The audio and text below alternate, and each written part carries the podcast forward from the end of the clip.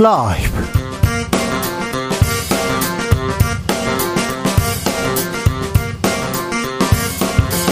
2023년 7월 24일 월요일입니다. 안녕하십니까. 주진우입니다. 나는 불행하다. 남들도 불행하게 만들고 싶었다. 신림동 번화가에서 흉기 난동을 벌인 30대 남성이 구속됐습니다. 묻지마식 범죄. 하, 잊을만 하면 반복됩니다. 반복되는 이유는 무엇일까요? 배상훈 프로파일러에게 들어보겠습니다. 내가 먼저 죽었을 수도 교사들이 슬퍼하고 아파하고 있습니다. 교권 침해 논란.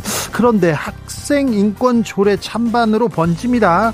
학생 인권 조례가 교권 침해 원흉이다. 폐지해야 된다. 이런 얘기 나오는데요.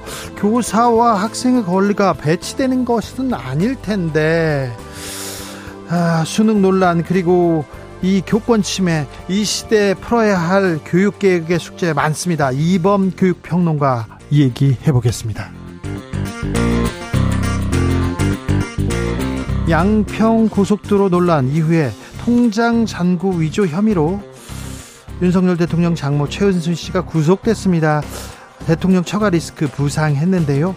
그런데 이번에는요 관저 이전 개입 의혹에 아, 역술인 천공 개입했다 그랬는데 천공이 아니라 다른 사람 새로운 인물이 등장했습니다. 정치적 원의 시점에서 짚어봅니다. 나비처럼 날아 벌처럼 쏜다. 여기는 주진우 라이브입니다.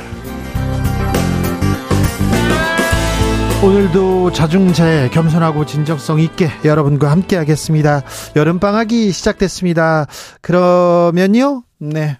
본격적으로 휴가 시즌 시작됩니다. 이번 주 학원도 쉬어요. 그런 사람들도 있어요. 그래서 휴가 계획 이렇게 짜놓으셨을 텐데, 아, 잘 음, 가시고요. 잘 다녀오시고, 음, 네, 잘 가셔야죠. 휴가 계획 어떠신가요? 휴가 계획 못 세우신 분들은요, 어떻게 할까? 어, 나는 어떤 책을 읽겠어? 그렇게 생각하는 분들 많습니다. 휴가철에 책 읽기 매우 좋습니다. 이렇게 뜨거운데요. 이게 안 돌아다니고 조용히 집에서 책 읽는 거 매우 추천합니다. 자, 휴가지에서 읽고 싶어요. 이런 책. 그리고 휴가지에서 딱 어울리는 책 구절 있으면 같이 음미해 보겠습니다. 문자는 샵 9730 짧은 문자 50원 긴 문자는 100원이고 콩으로 보내시면 무료입니다. 휴가철도 저희는 변함없이 달려갑니다. 주진우 라이브 시작하겠습니다.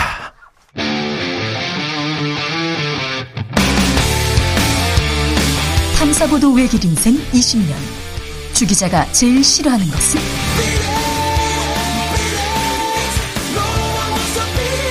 이 세상에서 비리와 부리가 사라지는 그날까지 오늘도 흔들림 없이 주진우 라이브와 함께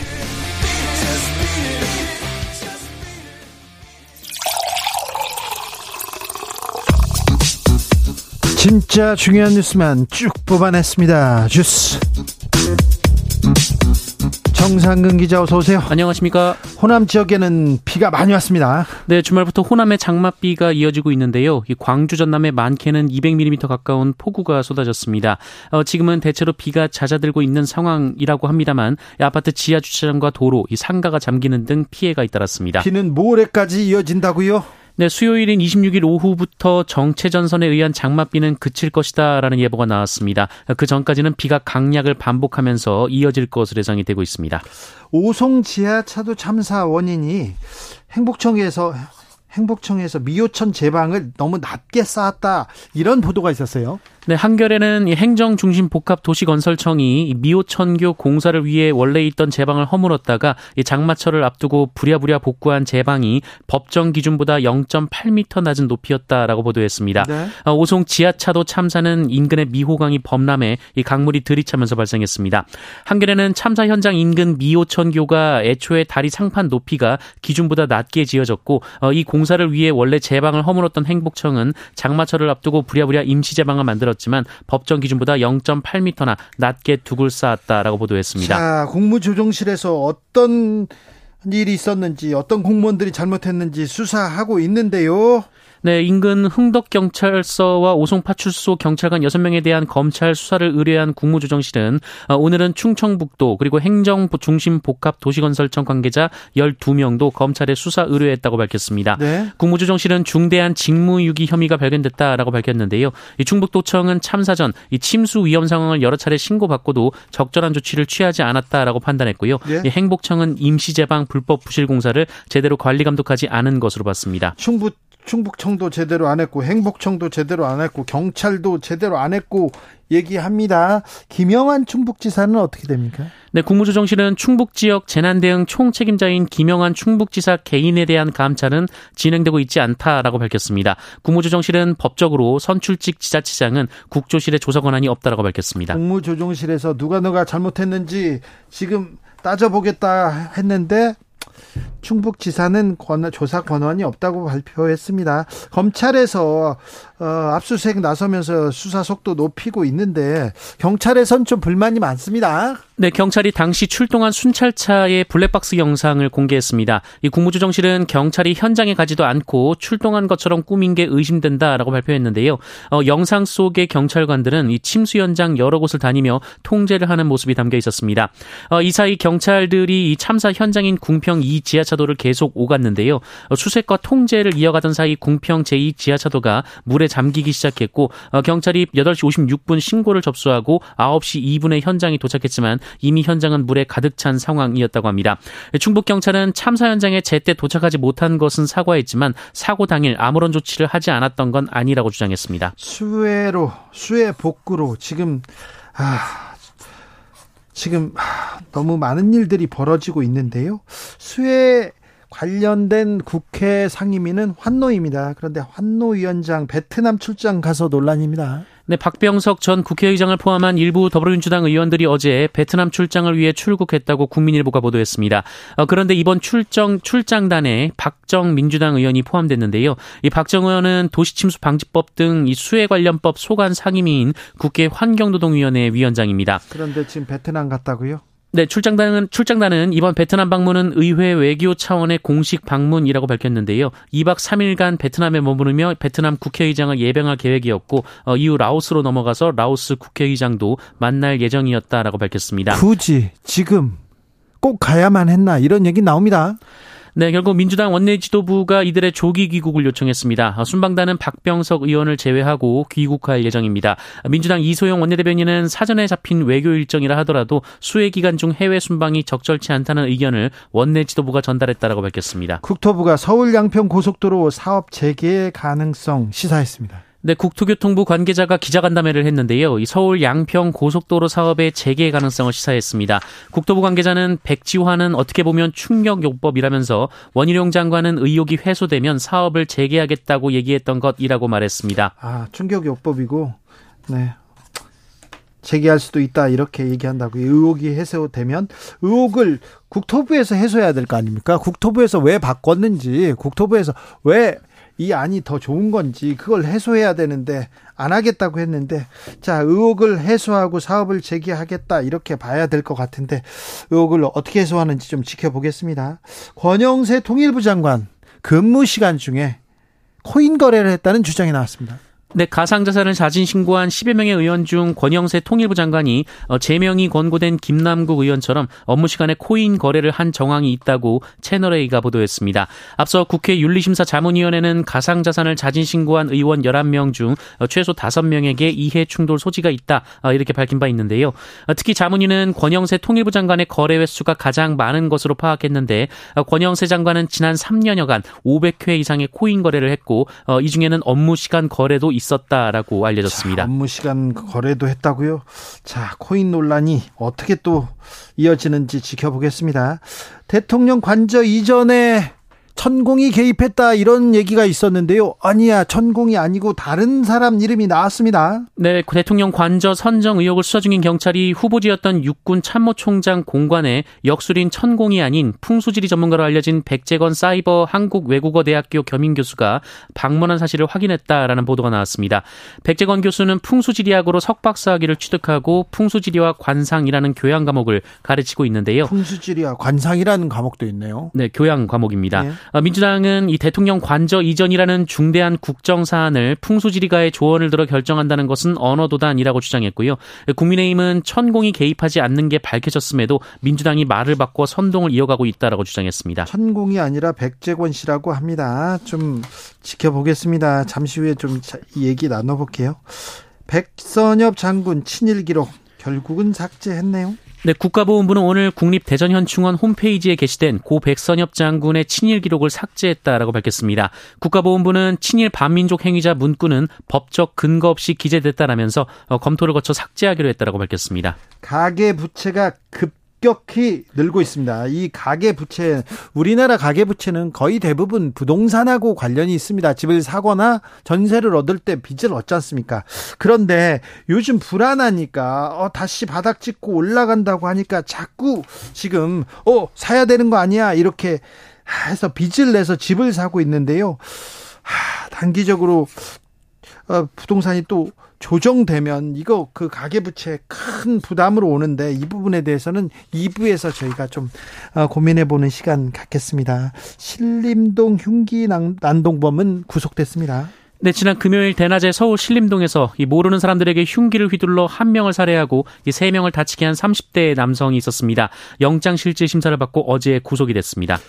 수상한 국제 우편물이 지금 그 계속 도착한답니다. 테러와 연관되지는 않았어요. 네, 지난 20일 울산의 한 장애인 시설을 시작으로 수상한 국제 우편물을 받았다는 신고가 전국 각지에서 2천 건이 넘는 접수가 이루어졌는데요. 네. 어, 당국의 정밀 감식 결과 울산의 소포를 포함해서 지금까지는 별다른 위험 물질이 발견되지 않은 것으로 전해졌습니다. 그럼 왜 그런 거예요? 어, 경찰은 이 정체불명의 국제 우편물이 중국에서 배편으로 타이완에 보내진 뒤 다시 한국으로 온 것으로 보고 있는데요. 어, 일단 이 운송비가 덜 드는 가벼운 물건을 발송해서 판매 실적을 높이거나 평점 조작을 하는 이른바 브러싱 스캠일 가능성을 높게 보고 있습니다. 신림동, 형기난동 그리고 수상한 국제 우편물 이 부분은 잠시 후에 저희가 자세히 전문가와 이야기 나눠보겠습니다. 주스 정상근 기자와 함께했습니다. 감사합니다. 고맙습니다. 0013님 충격요법이란요. 그러지 않아도 국민 국민들 충격받을 일 너무 많아요. 보태지 않으셔도 됩니다. 아니, 국민을 좀 편안하게 해주는 게 정치인네. 어, 지도자의 덕목이지. 갑자기 아 이게 뭐 까꿍도 아니고 왜 이렇게 놀래게 합니까? 이게 이거 이게 무슨 충격요법이라고 그래서 좋으십니까? 참 본격적으로 휴가철인데 휴가는 떠나고 계십니까? 휴가 계획 세우고 계시지요? 아 그래도 좀 놀 때는 놀아야 됩니다. 쉴 때는 쉬어야 됩니다. 너무 덥잖아요. 낙타가 쓰러진 거 보셨어요? 낙타도 일을 못하는 그런 시절인데 그런 저 시기인데 우리 노동자들, 우리 학생들, 우리 국민들 그렇게 열심히 일합니다. 휴가철에는 좀 푹 쉬고 충전해가지고 다시 뛰었으면 한다는 생각 해봅니다. 00, 1017님, 저희 집은요, 입대한 아들 첫 휴가 날짜 맞추려고 아들 휴가 날짜만 기다리고 있습니다. 아이고, 아이 휴가 가면 다, 이것만 보고 있는데, 이것만, 보, 아이, 아이 언제 휴가 오나, 비 오면 뭐 잘 있나, 뭐, 대민지원 가면 어떻게 하나. 그런데 해병대에서 그렇게 아까운 아들을 잃었어요. 참, 다시는 그런 일이 없도록 좀 조심해 주세요, 제발. 8921님, 휴가철에는요 무서운 소설책 추천합니다. 시원한 글 안에서 읽다 보면 등골이 얼싹 더위가 확 물러가지 않을까요? 얘기합니다. 아 그럼 장르 소설도 좋죠.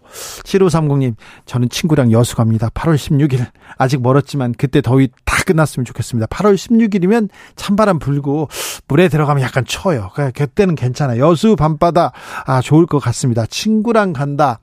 아 네, 좋겠네, 좋겠어.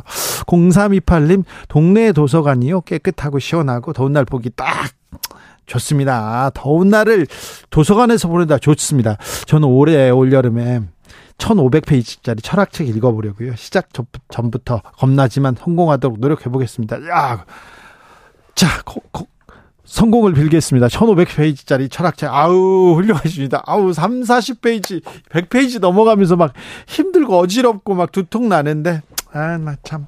훌륭하십니다. 6785님, 저는 학원을 운영해서요. 방학 때 방학 특강 더 바쁩니다. 다들 피서 간다고 하는데 너무 부러워요. 저한테 주진우 라이브 듣는 게 피서인데요.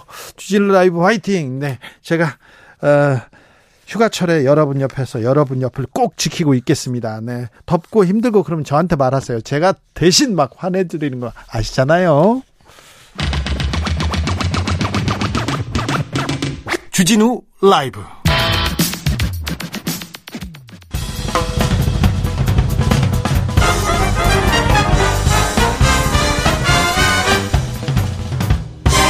훅 인터뷰 모두를 위한 모두를 향한 모두의 궁금증. 훅 인터뷰. 지난 금요일 서울 신림동에서 묻지마 칼부림 사건이 벌어졌습니다.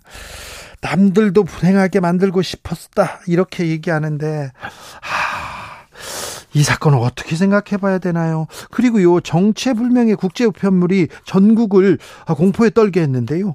이런 사건이 왜 일어나는지, 왜 이렇게 흉흉한 일들이 계속 이렇게 충격적으로 일어나는지 좀 물어보겠습니다. 배상은 프로파일러, 안녕하세요. 네, 안녕하세요. 네. 신림동에서 한 남성이 흉기를 휘둘렀습니다. 참, 이런 일이 왜 벌어지는 겁니까? 예.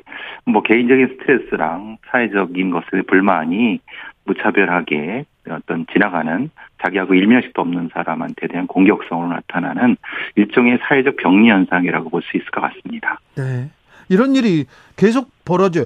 아니 근데 지나가다가 약한 사람들 지나가다가 모르는 사람들한테 이렇게 아 이렇게 그 범행을 저질렀지 않습니까? 그래서 예. 아, 대중들은 더 무서울 수밖에 없어요. 그렇죠. 네. 익명 아니면은 자기도 당할 것 같다는 그렇죠. 어떤 불안감 때문에 사회적 네. 공포를 야기할 수 있는 것이기 때문에 더더욱 대처가 중요하다고 봅니다. 네. 이번 사건이 좀 다른 어, 다른 사건하고 조금 다른 점이 있습니까? 예, 보통의 일반적인 묻지마 살인과는 달리 어, 건장한 어떤 젊은 사람, 남성을 주로 범행 대상으로 했다는 부분에 대해서 이번에는요. 이전, 예, 이전에 있어서의 어떤 뭐 안인득이라든가 이런 묻지마 살인과는 조금 결을 달리하는 그럼에도 불구하고 사회적인 어떤 공포가 좀 높은 그런 범행일 것 같습니다. 네. 내가 불행한데 남들도 불행하게 만들고 싶었다 이렇게 얘기했는데요. 예. 이 분노, 아, 이 분노를 왜 이 사회에다 이렇게 전가하는 이 이런 심리는 뭘까요? 일종의 거울 효과 같은 건데요. 예? 자신의 삶과 다른 사람의 삶을 비교하면서 네? 그 사회적 삶이라는 것 자체에 자기의 가치를 떨어뜨리는 그게 계속 열등감, 비교 비교하다 보면 열등감이 생기지 않습니까? 예. 이 사람 같은 경우는 다른 사람과의 비교를 통해서 자신을 지, 지속적으로 자학하면서 그 공격성을 키운 것 같습니다. 그래요.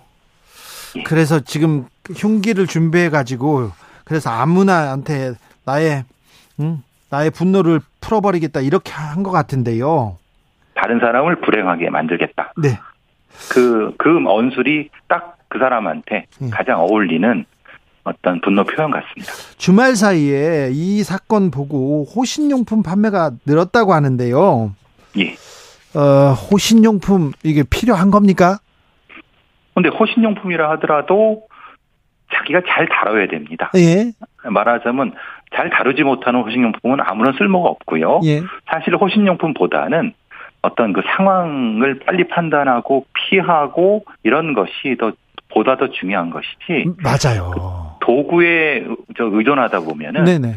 사실은 이거는 좀 더 하수, 좀 낮은 거죠. 좀 높은 거는 그 환경 같은 데라든가 네. 사람을 잘 피하고 예. 관찰하고 이런 것들이 중요하죠. 그렇습니다.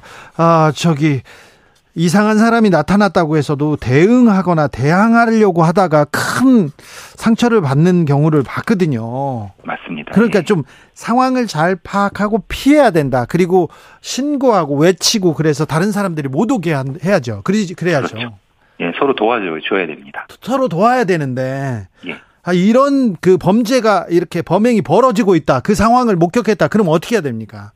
그럼 주변에 일단 큰 소리로 도움을 네. 청하고 본인한테 다가올 것 같으면 주변에 있는 어떤 은폐물 같은 거 있습니까? 전봇대라든가 아니면 예. 유리문 같은 거 이런 데로 피하면서 주변에 큰 소리를 치면서 도와달라고 하고 예. 주변 사람들은 소리를 질러 갖고 시선을 유도시키고 주의를 분산시키는 방식으로 네.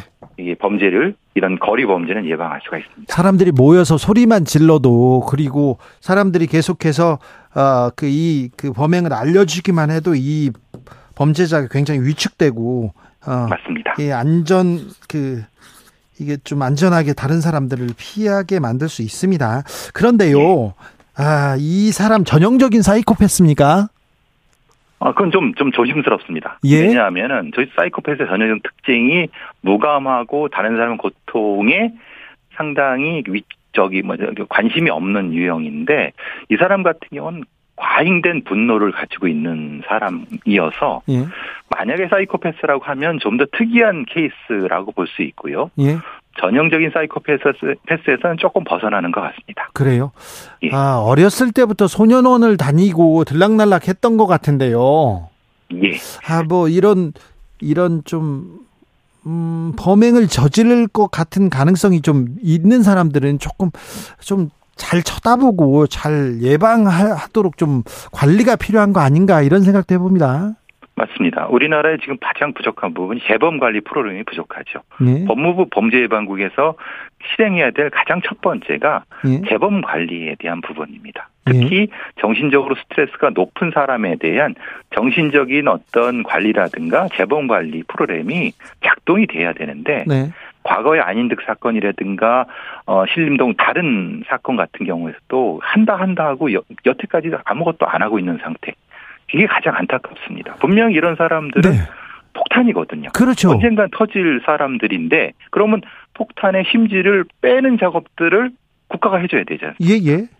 근데 그걸 안 하고 있다는 거예요. 아니 그 몇 번의 사이코패스 범죄나 아니면 무차별 폭행, 묻지마 폭행 사건이 있었는데 그 이후에 달라진 게 없습니까?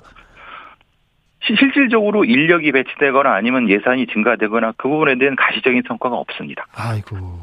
그 제가 그저 안타까운 게 예?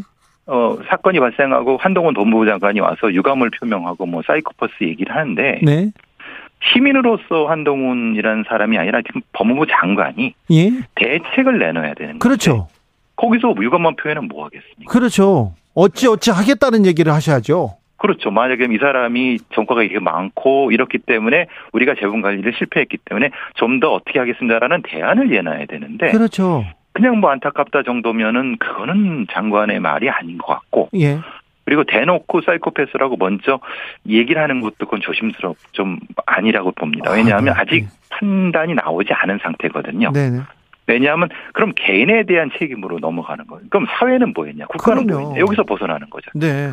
사회를 안전하게 만드는 시스템 이거 구축해야 될 거 아닙니까? 이런 범죄에서 그, 배워야 될 거 아닙니까? 그 당사자가 법무부 장관 아닙니까? 그렇죠. 그 사람 본인이 해야 될 일을 왜 그래서 저는 안타까운 그 말을 들으면 안타까웠습니다. 그렇습니다. 이분 아, 소년원에 몇 번이나 들락날락거리고 재범 가능성 매우 높다고 다 인지하고 있어 있음에도 불구하고 이런 범죄가 이렇게 범죄를 일으켰습니다. 이거는 사회에서 책임을 져야죠. 적어도 축소하면 보호관찰관 예. 아니면은 그 관할 보호 관찰소 아니면 네. 이런 데는 뭐 했는지 그건 답을 법무부에서 내놔야죠. 내놔야죠. 네. 이번 이, 이 범죄에서 이 범행에서 이 희생에서 배워야죠. 네. 좀 부탁드리겠습니다. 그런 좀 아, 반성과 그리고 또 대처를 좀 부탁드리겠습니다. 법무부에.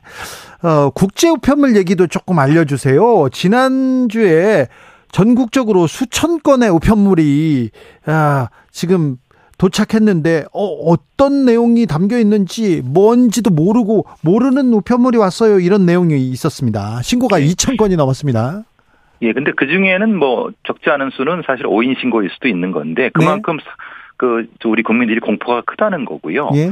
타이완의 청화 이런 것이 있는 보통의 뭐, 뭐, 이 서류 봉투 좀 뽁뽁이가 들어간 서류 봉투 같은 느낌입니다. 네. 그리고 뭐 어떤 상자형의 소포가 아니고요. 네. 거기에 이제 뭐 매우 쓸데없는 물건들 이런 것들이 들어 있는데 그 중에 이제 한 울산 쪽에서는 그 냄새를 맡고 사실은 약간 건강에 이상이 있는 그런데 전체적으로는 어떤 특정의 내용물은 별로 없는 그래서 이제 일종의 이게 brushing scam이라고 할까요? brushing 말하자면 scam이요? 일종의 예 가짜 상술이죠.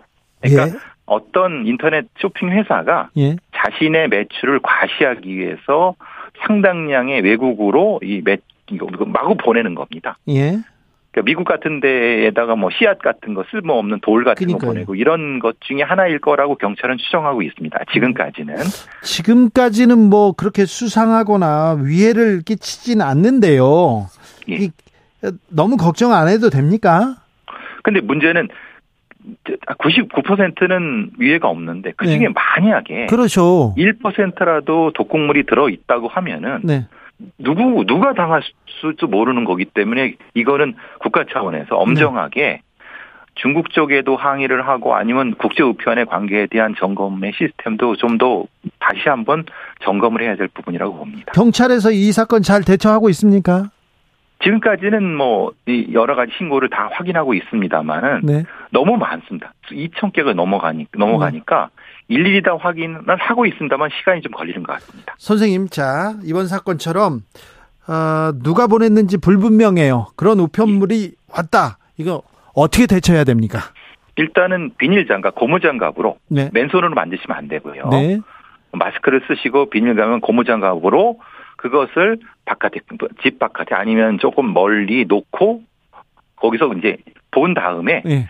어, 정 이게 우리하고 관련이 없다라고 하면 신고를 하시는 거고요. 네. 만약에 혹시라도 그 주소라든가 이렇게 봤을 때 멀리서 봤을 때도 관련이 있으면은 상관이 없는데 네. 전혀 관계 없다고 하면 다시 반송을 요청하거나 네. 그래도 위험하면은 경찰에 신고하시면 됩니다. 네. 혹시 아 위험할지도 모르니까 그러면요 작은 상자예요. 상자를 막 저쪽에다가 막 던져보거나 이렇게 어, 안 됩니다. 안 됩니다. 그러지 그러면 안 됩니까? 예, 예. 던지거나 그럼 그에 반응, 혹시라도 화학약품이 반응을 할 수도 있고. 아, 그렇군요. 뭐 유리가 깨질 수도 있고, 그러면서 뭐가 반응이 될 수도 있고. 그러니까 네. 절대 던지거나 깨뜨리지 마시고, 그, 맨손으로 만지셔도 안 되고요. 알겠습니다. 예. 잘 알아들었습니다. 국무조정실에서 수상한 국제 우편물 현재까지는 테러 연관성 없다고 발표했습니다. 수상한 국제 우편물 어, 도착하면요, 음, 도착하면 신고해야 되는데요. 지금 닷새간 2141건 이렇게 신고했다고 합니다. 아, 조심하셔야 됩니다. 말씀 잘 들었습니다. 배상훈 프로파일러였습니다. 감사합니다. 감사합니다. 교통정보센터 다녀올게요. 유하영 씨.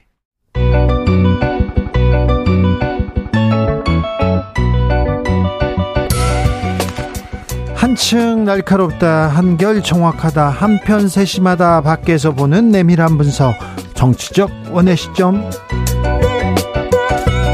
오늘의 정치권 상황 원회에서 더 정확히 분석해 볼까요? 이현주 전 국민의힘 의원 어서 오세요. 네, 안녕하세요. 부드러운 카리스마 이현주입니다. 네. 휴가 계획 세우셨어요?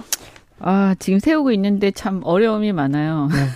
우리 저기 이제 그 사춘기 아들이 있다 보니까 네. 네, 안 따라가려고 하고. 아, 그래요? 네. 그럼 걔를 놔두고 가야 되는데 놔두고 가기에는 불안하고. 아, 그래요? 네, 그래서 짧게 그냥 가는 수밖에 없어요. 어떻게 안 가려고 합니까? 언제 같이 엄마 안 가려고 하죠. 엄마 아빠랑? 네, 재미없죠, 사실은. 그래요? 그게 그게 우리랑 놀아준다고 생각해요. 그렇죠. 자기가. 네. 노영희 변호사는 휴가 계획 어떻게 세우고 계세요? 아, 저 휴가 없습니다. 아, 그렇습니까? 네. 그럼 저희랑 방송 열심히 하자고요. 자, 윤석열 대통령 장모 최은순 씨가 음, 구속됐습니다. 이 사건 어떻게 보고 계신지요, 노영희 변호사님?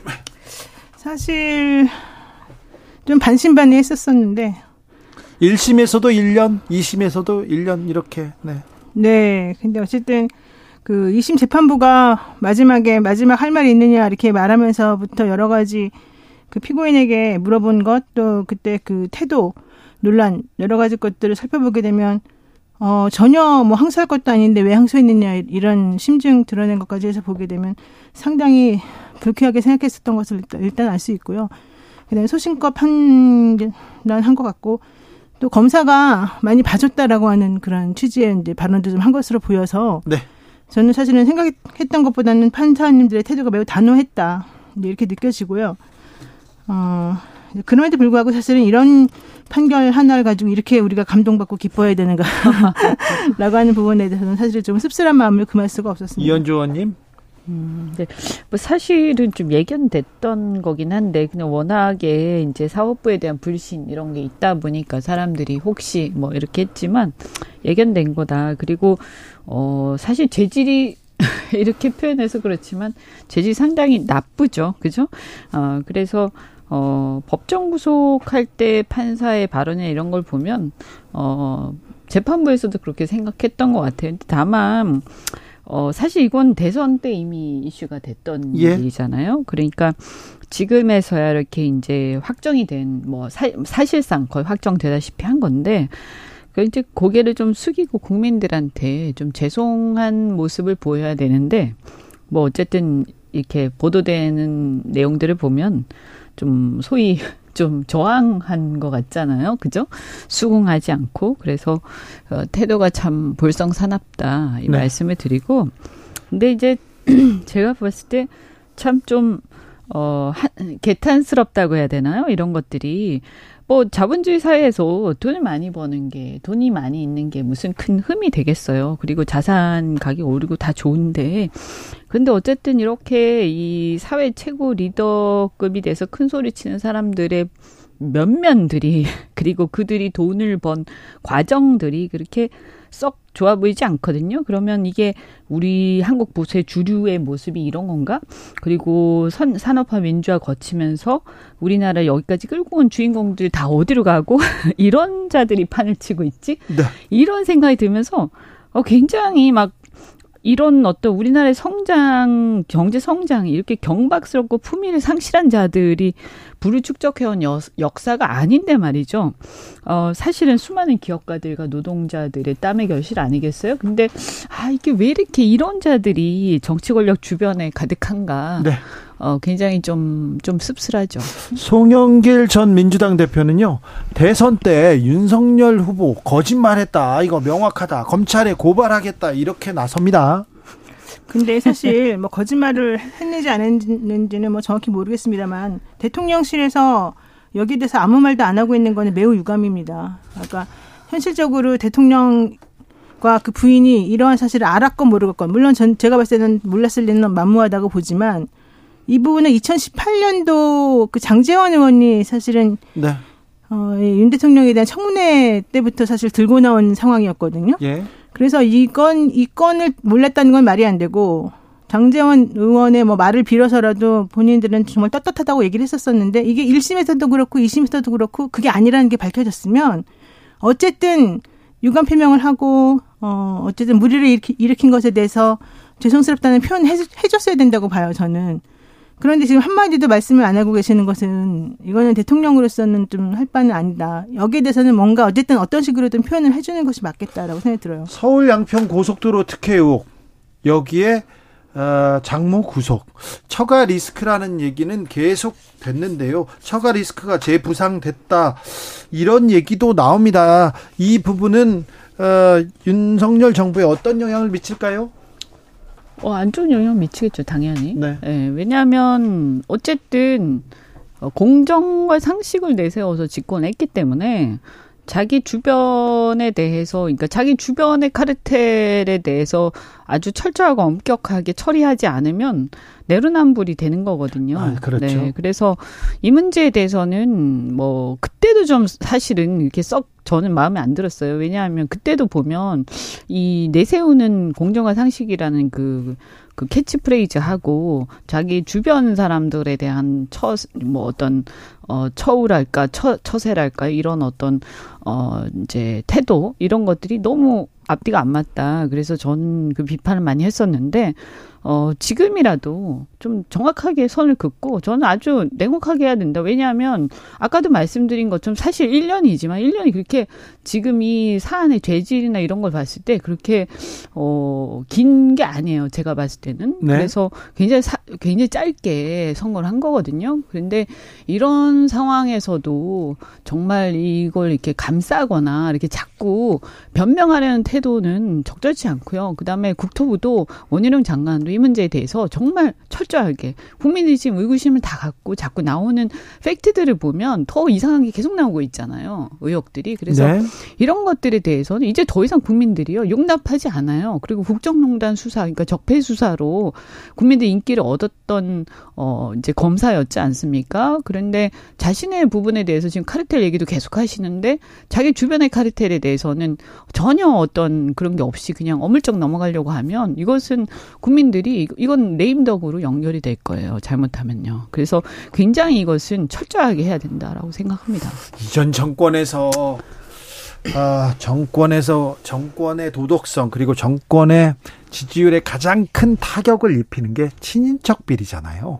그 부분에 대해서 매우 국민들이 그 민감하게 쳐다보고 있는데 대통령실에서는 장모 법정 구속 사법 판결에 대해서는 언급할 대상이 아니다. 여기까지 선을 긋습니다. 그러니까 그게 문제인 게 뭐냐면요. 이게 오히려 어, 대통령실이나 대통령 입장에서는 깔끔히 정리하고 나갈 수 있는 기회가 될 수도 있어요. 뭐냐면 그 공공지구 특혜 논란이 있었던 바로 그 사람이 그 공무원이 이번에 그 양평지구 관련해서 또 뭔가 의심이 가는 행동을 했다는 지금 예. 정황이 나와 있지 않습니까? 네. 또 하나 어, 이 장모 관련해서 이번에 이 법정 구속된 그 사안에 대해서 이 공범이라고 하는 이 안모 씨에 대해서 위조 사문서 행사죄를 기소할 때 왜 이 장모 최 씨는 같이 기소 안 했냐고 판사가 물어봤었어요. 예. 근데 검사가 대답을 안 하고 그냥 얼렁뚱땅 넘어가고 끝까지 버텼다고 그래요.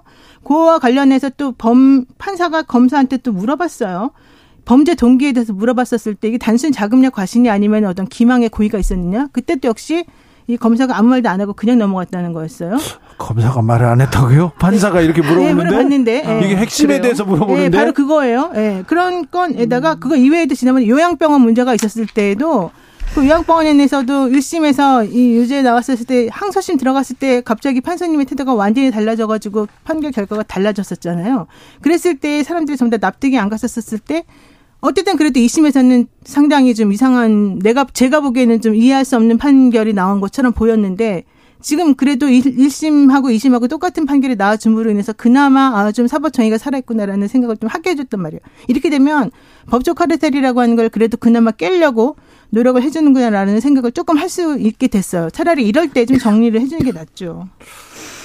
그래도 뭐 어쨌든 저는 그래도 이번에 보면 뭐 법원에 대한 신뢰 이런 게 많이 떨어진 게 사실인데 그래도 이번 건으로 야 그래도 사법부가 마지막 보루긴 마지막 보루구나 이런 생각도 들고 여하튼간에 이런 상황들을 보면서 이게 상권 분립이 제대로 작동되는 게 굉장히 중요하다. 어 그런데 지금 보면 입법부와 행정부는 지금 이제 난리가 난 그런 상태이고 어 사법부가 이제 마지막 보루가 돼 있는데 그래도 어쨌든 판사마다 다 르긴 하지만 이 사업부의 체계 그러니까 사업부가 각자가 이제 독립성을 유지하는 게 이게 정말 중요하구나 하는 생각이 들고요. 이게 누구의 유불리의 문제가 아니에요. 결국에는 설사 이게 정권이 바뀌더라도 마찬가지인 거거든요. 그리고 어 어쨌든 지금 보면 이제 검찰 문제가 계속 나오는데 저는 검 아, 향후에 이제 검찰을 어떻게 개혁할 것인가 했을 때 검찰을 검찰의 어떤 칼을 통해서 개혁하려고 하지 말고 전 제도적 개혁이 필요하다고 보는데 거기서 이 사법 사법부의 어떤 시스템 이런 것들을 한번 어, 잘 고민해 볼 필요가 있다는 생각이 듭니다. 지금 다시 좀 재정비해야 될 시점은 맞아요. 공권력이 국민의 신뢰를 잃지 않습니까? 그러면 국민한테 피해가 고스란히 다가 돌아옵니다. 지금 어떤 상황인지 좀 지켜봐야 됩니다. 아, 이 문제 좀 짚고 넘어가야 되겠는데요. 어, 역술인 천궁이 관저 개입 어, 의혹에 지금 어, 나섰다 이렇게 이렇게 보도가 됐는데 천공이 아니랍니다. 이 천공 씨가 아니고 백재권 교수라고 나왔는데 그러면 누군가 왔다 간 건 맞네요. 아니 백재권 씨가 왔다 간 건 괜찮나 봐요. 아니 그러니까요. 아니 이걸 어떻게 봐야 됩니까? 아니 이분도 풍수지리 한다는 분 아니에요? 아니 그러니까 시험도 비슷해요. 비슷한데 아, 저기 아니, 그러니까 천공은 안 되고 백재권 씨는 된다. 이 교수 교수 레테르가 있으면 된다. 뭐 이런 건가? 아, 교수 교 겸임 교수입니다. 아니 근데 왜 이제 와서 갑자기 이분이 나타나는 건지. 그러니까 어떤 기사에서는요. 둘 다 왔을 가능성을 배제하느냐 아. 이 얘기를 또 하더라고요. 백재권이 왔다고 해서 천공이 안 왔다는 안걸 보장하냐? 사실 그 말이 맞아요. 논리적으로 따지게 되면. 아니, 근데 중요한 건 이 사람은 그러면 거기에 관여할 자격이 있었느냐 이거죠. 아 그런 자격이 무슨? 아니 그러니까 어차피 어차피 역술이는 이 역술이나 저 역술이나 역술이는 건 마찬가지고요. 어, 국민들이 걱정하는 것은 어, 정식 어떤 절차가 아닌 이런 어떤 민간 영역에 특히 이제 역술인이라는 이런 어떤 우리가 봤을 때 비과학적인 그죠? 이런 것들이 개입 국정에 개입하는 것에 대해서 굉장히 우려하잖아요. 또 그 선례가 있고요. 자, 민간이 들어 갈 수 없는 특별한 군사 시설입니다. 그러니까요. 네. 그래서 이 문제가 그런데 이것이 이제 이 계속 이런 팩트가 흘러나오는 걸 보면 그죠? 확인 필요하겠지만 근데 어, 결국엔 말이죠. 저는 이걸 보면서 어떤 생각이 드냐. 아, 세상에 비밀이란 없다. 그게 불과 저는 5년도 안 간다 이랬는데 5년도 안 가는 게 아니라 한 2년도 안 가네요. 그러니까 네? 세상에 비밀이요. 그래서 요새 보면 참 보면 불합리한 것도 많고 부조리도 많고 하지만 요즘에 저는 이렇게 쭉 이런 걸 보면서 아, 또 조금 지나면 어차피 다 나온다. 그러니까 조금만 기다려보자. 이런 생각도 들고 세상의 정의는 결국 시간의 흐름에 따라서 실현되게 돼 있다. 팩트는 밝혀지게 돼 있고 그러니까 어 어떤 일을 할 때 이것이 어 뭔가 은폐될 수 있을 것이다. 숨겨질 수 있을 것이다. 그냥 넘어갈 수 있을 것이다 하고 어 이렇게 교만하게 뭔가를 해서는 절대 안 된다라는 그런 어 충고를 드립니다. 저는 이거 꼭 짚고 넘어가고 싶은데요. 이 얘기가 이 백재권 교수라는 사람이 왔다 갔다라고 얘기하면서 또 국민의힘에서 하나 짚고 넘어가고 있는 게 김정숙 여사뿐만 아니라 이재명 대표 부부도 이 사람을 만나서 풍수지리에 대한 조언을 받았는데 뭐가 문제냐 또 이렇게 하는 게 저는 좀 네. 아닌 것 같아요. 왜냐하면 저 개인적으로도 사실은 풍수지리에 대한 관심도 있고 무속에 대한 관심도 있습니다. 그거 자체를 뭐라고 하는 게 아니지 않습니까? 아니요. 그 뭐 일반인들이 점을 보고 네. 어떤 사람들이 내가 잘 될 것 같아요. 취직할 것 같아요. 물어볼 수 있어요. 네. 그러니까 그렇게 물어보는 걸 갖고 우리가 뭐라 그러는 게 아니에요. 사실 대통령 부부도 개인적으로 얼마든지 물어볼 수 있고 관심 가질 수 있어요. 네. 그런 거는 여기서 전혀 문제가 아니에요. 음. 문제는 그러한 식의 이 관저 이전과 관련된 의사 결정에 정책 결정에. 네, 그런 정책 결정이라고 하는 이 구체적인 이 프로시저, 이, 이 프로세서에 이러한 식의 마구잡이식의 어, 관여가 과연 가능한 것이냐 이걸 물어보는 거예요. 그렇습니다. 네. 중요한 지적하셨고요. 자, 민주당으로 이렇게 에, 넘어가 보겠습니다. 왜 거기 그 백재건 씨도 왔다면서요. 여기에서 이렇게 물어보면 거기에 대한 해답을 대답을 하면 되는데 이재명 그 이재명 대표도 만났다. 누구도 김정숙 여사다 만났다. 이렇게 얘기합니다. 그리고 뭐 풍수 전문가다 이렇게 얘기하는데 그러니까 우리가 지금 이런 결정을 이런 네. 국가 대사를 결정할 때 그런 사람들한테 물어보고, 물어보고 그래야 됩니까? 그러니까 우리나라가 지금 정치가 심각한 게 네. 뭔가 국민들한테 얘기를 할 때 그래도 이렇게 좀 권력이 있는 쪽에서는 국민들한테 얘기할 때 좀 무겁게 그리고 포지티브하게 좀 얘기를 해야 되는데 좀 비전 있게 근데 그게 아니라 네가티브 악담을 하는 걸로 모든 걸 면피하려고 그래요. 지금 이, 이 상황이 네. 지난 대선 때부터 계속되고 있는데 그렇죠.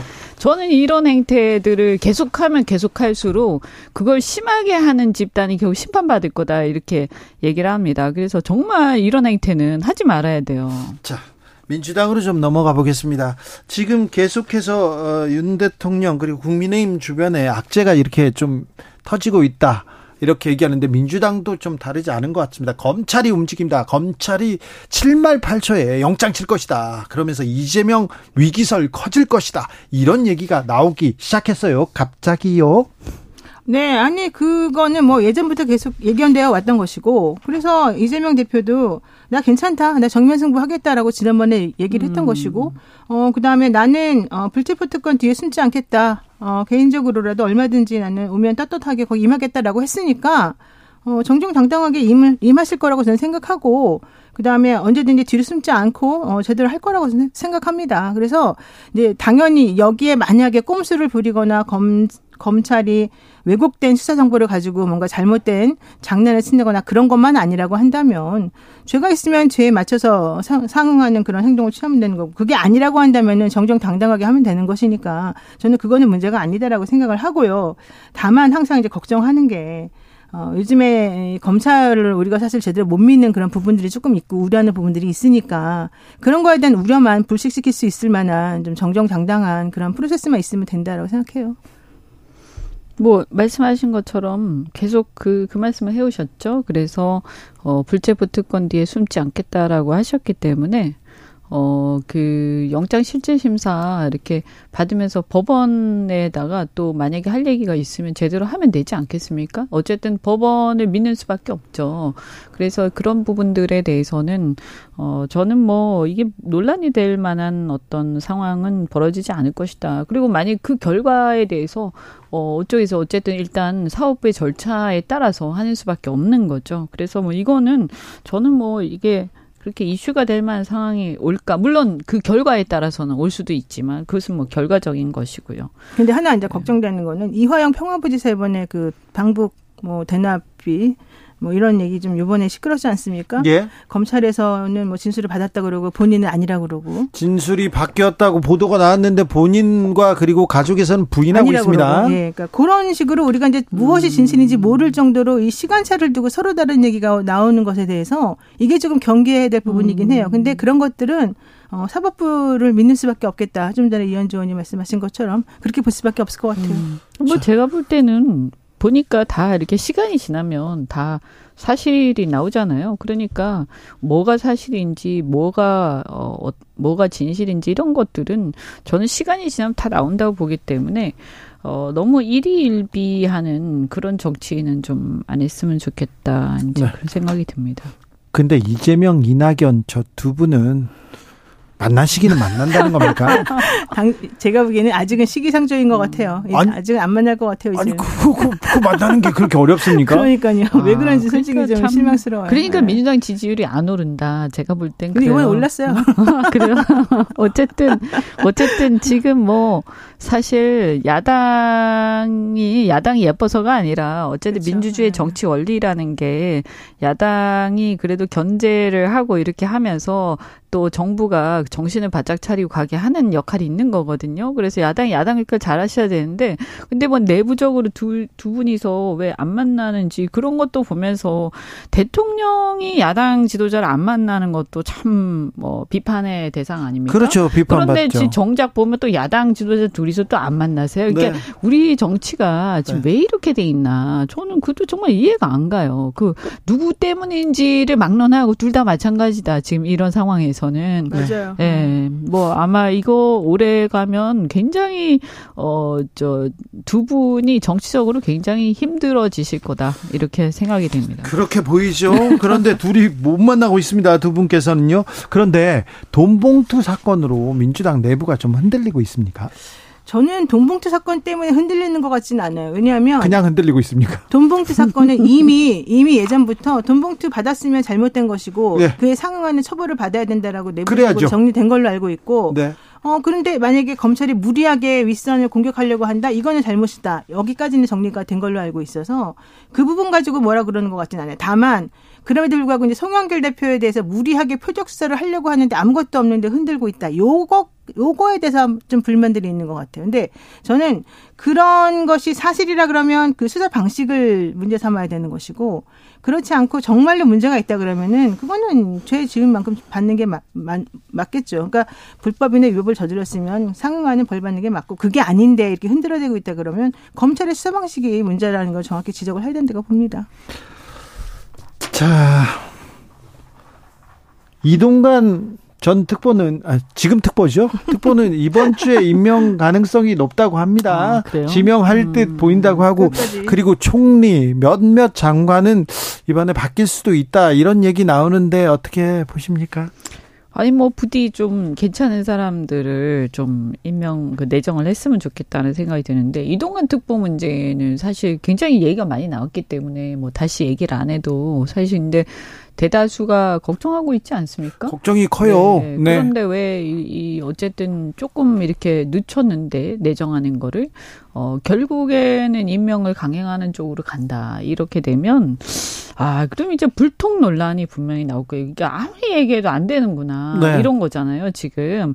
그래서 지난번에 결국에는 보면 이제 교육부 장관 낙마할 때도 보면 계속 얘기했는데 안 돼가지고 나중에는 난리가 난 끝에 이제 마지못해 어, 다시 철회를 한 거고, 어, 이동관 특보 같은 경우에도 그렇게 문제를 계속 제기를 하는데도 그냥 임명을 강행한다. 그 다음에 지금 보면 또 인사와 관련해서 지금 행안부 장관 같은 경우에도, 어, 이분이 이제 탄핵 지금 심판 선거 앞두고 있긴 한데, 어쨌든 이런 경우에도 말이죠. 이렇게 어, 야당이 이렇게 막 탄핵까지 심판 신청을 하고 청구를 하고 그런데다가 그것 때문에 이 직무 정지가 돼가지고 사실은 행안부라는 게 실무적으로 할 일이 굉장히 많은 부서거든요. 그리고 이런 어떤 재난에 대한 방지도 사실 행안부의 소관이에요. 그러면 대통령께서 아무리 그분을 이렇게 좀 개인적으로 아끼시더라도 사실 이런 상황에서는 그냥 임명을 철회를 하고 다른 사람 빨리 어, 임명하는 게 맞거든요. 근데 어쨌든 25일 날 됐으니까 그 선고에 따라서 빨리빨리 했으면 좋겠다는 생각이 들고요. 이거 정말 위험하다고 봐요. 지금 현직 언론인들도 사실은 우려를 많이 표하는데 이거 자충수가 될 가능성이 매우 높아 보입니다. 솔직히 네. 말해서. 어떻게 될까요? 네. 그래서 이 인사와 관련해서도 이현주 노영 네. 감사합니다.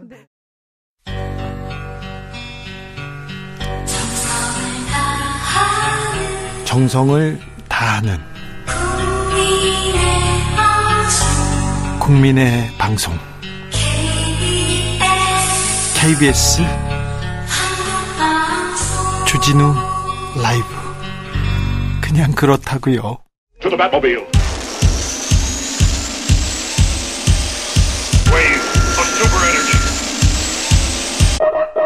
주기자의 1분. 지난해 갑자기 대통령 관저가 바뀝니다. 당시 역술인 천공이 대통령 관저 선정 과정에서 육군 참모총장 공간에 방문했다는 논란 불거졌습니다. 대통령실과 국민의힘에서는 즉시 관련 의혹 부인했습니다. 풍수나 무속 등에 의해서 관저가 바뀌었, 다는 괴담은 가짜뉴스 선동이라고 했습니다. 그리고 김종대 전 의원 등과 관련 내용 보도했던 기자까지 고발했지요. 그런데요, 청와대 용산 이전 TF 팀장이었던 윤한홍 국민의힘 의원 윤핵관 핵심입니다. 이분하고요. 부팀장이었던 김용현 경호처장입니다. 지금 경호처장 등을 대동하고 이 참모총장 공간을 방문한 인물이 있습니다. 천공이 아니라 백재권 사이버 한국외국어대학교 겸임 교수라고 합니다. 백 씨는요, 얼굴 박사라고 알려진 관상가입니다. 관상가. 동물 관상으로 사람의 운명을 본다는 책도 내셨어요. 동물 관상으로 사람의 운명까지 본대요. 대단하신 분이죠. 어, 윤석열 대통령 악어상이다. 세상이 악어를 부르고 있다면서 지난 대선 때 좀 호평을 늘어놓기도 했습니다. 실제 백 씨하고요, 윤석열 대통령 부부가 좀 친분이 있어요. 그래서 중앙일보 홍석현 회장 술자리도 마련해주곤 했죠. 그런데요, 갑자기 백재원 씨가 나타나니까 어, 국민의힘에서 백 씨가 풍수지리학계 최고 권위자다 이런 논평이 나왔습니다. 그래서 제가 풍수지리학계를 또 이렇게 취재해봤더니 풍수하고 관상은 축구하고 야구만큼 완벽히 다른 종목이에요. 그래서 이건 달라요. 네. 그런데 관상과라고 해서 풍수 보지 말라는 법 없습니다. 이분 풍수 전문가라고 할 수도 있어요. 풍수로 박사학위도 땄다고 하니까 그럽시다. 그런데요. 자, 여기서 묻겠습니다. 천공은 안 되고 백재권 씨는 괜찮습니까? 수염도 비슷한데 괜찮습니까? 과학이라면서요. 과학과 괴담의 싸움이라면서요. 그런데 왜 여기서 지금 역술인 관상가가 나옵니까? 그런데 왜 국정에서 역술과 관상가 같은 분들의 그림자가 계속해서 아른거립니까? 왜 그러세요? 대통령실 왜 가만히 두십니까? 제가 좀 추천하겠는데 이건 제 생각입니다만 굿이라도 해서 이 사람들 좀 쫓아내세요. 이 사람들 얘기 나오는 게 국민들한테 부담됩니다. 국정에 도움 안 됩니다. 터가 안 좋아서 사람이 구속되는 거 그런 거 아니잖아요. 주기자 1분이었습니다. 하이라이트 얼굴 찌푸리지 말아요.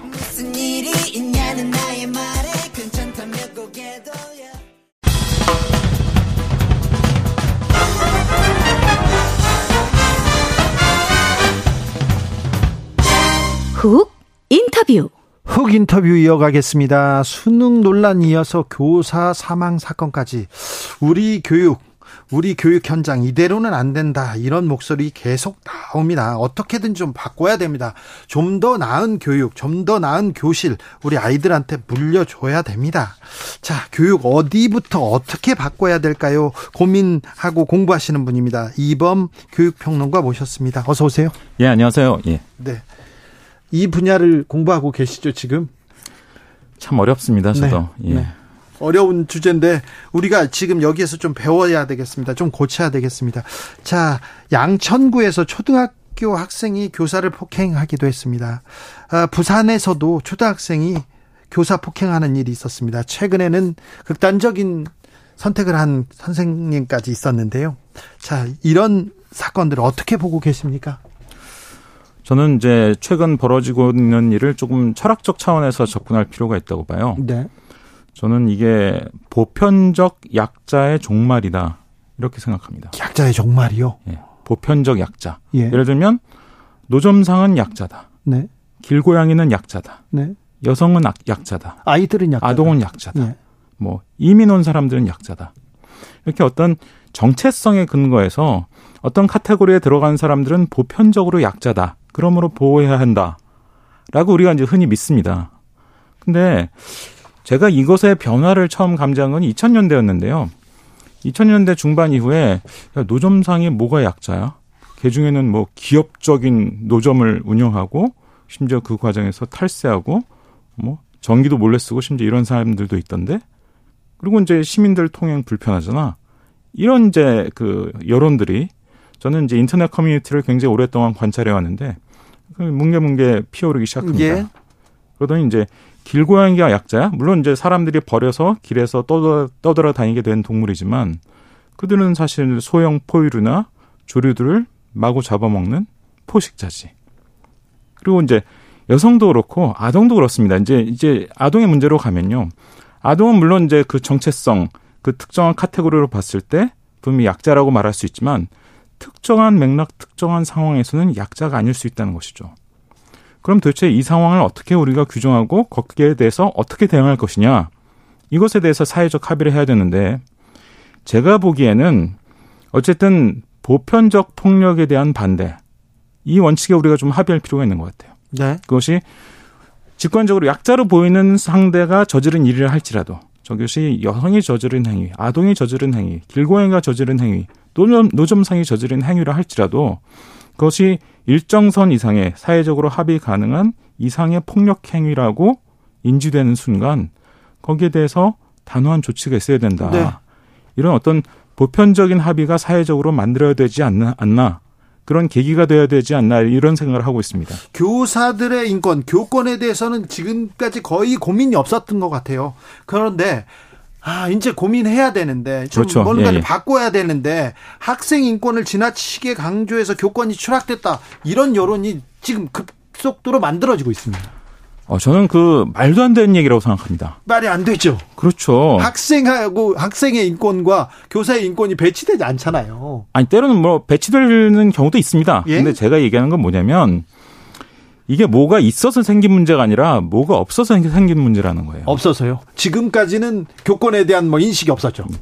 그러니까 예를 들면 예전에는 교권도 없었고 학생 인권도 없었어요. 네네. 아니 옛날에 선생님 굉장히 어렵게 느끼고 선생님 막 어? 그 발끝도 이렇게 예, 그림자도 못, 못 밟고 지나가고 그러지 않았습니까? 네.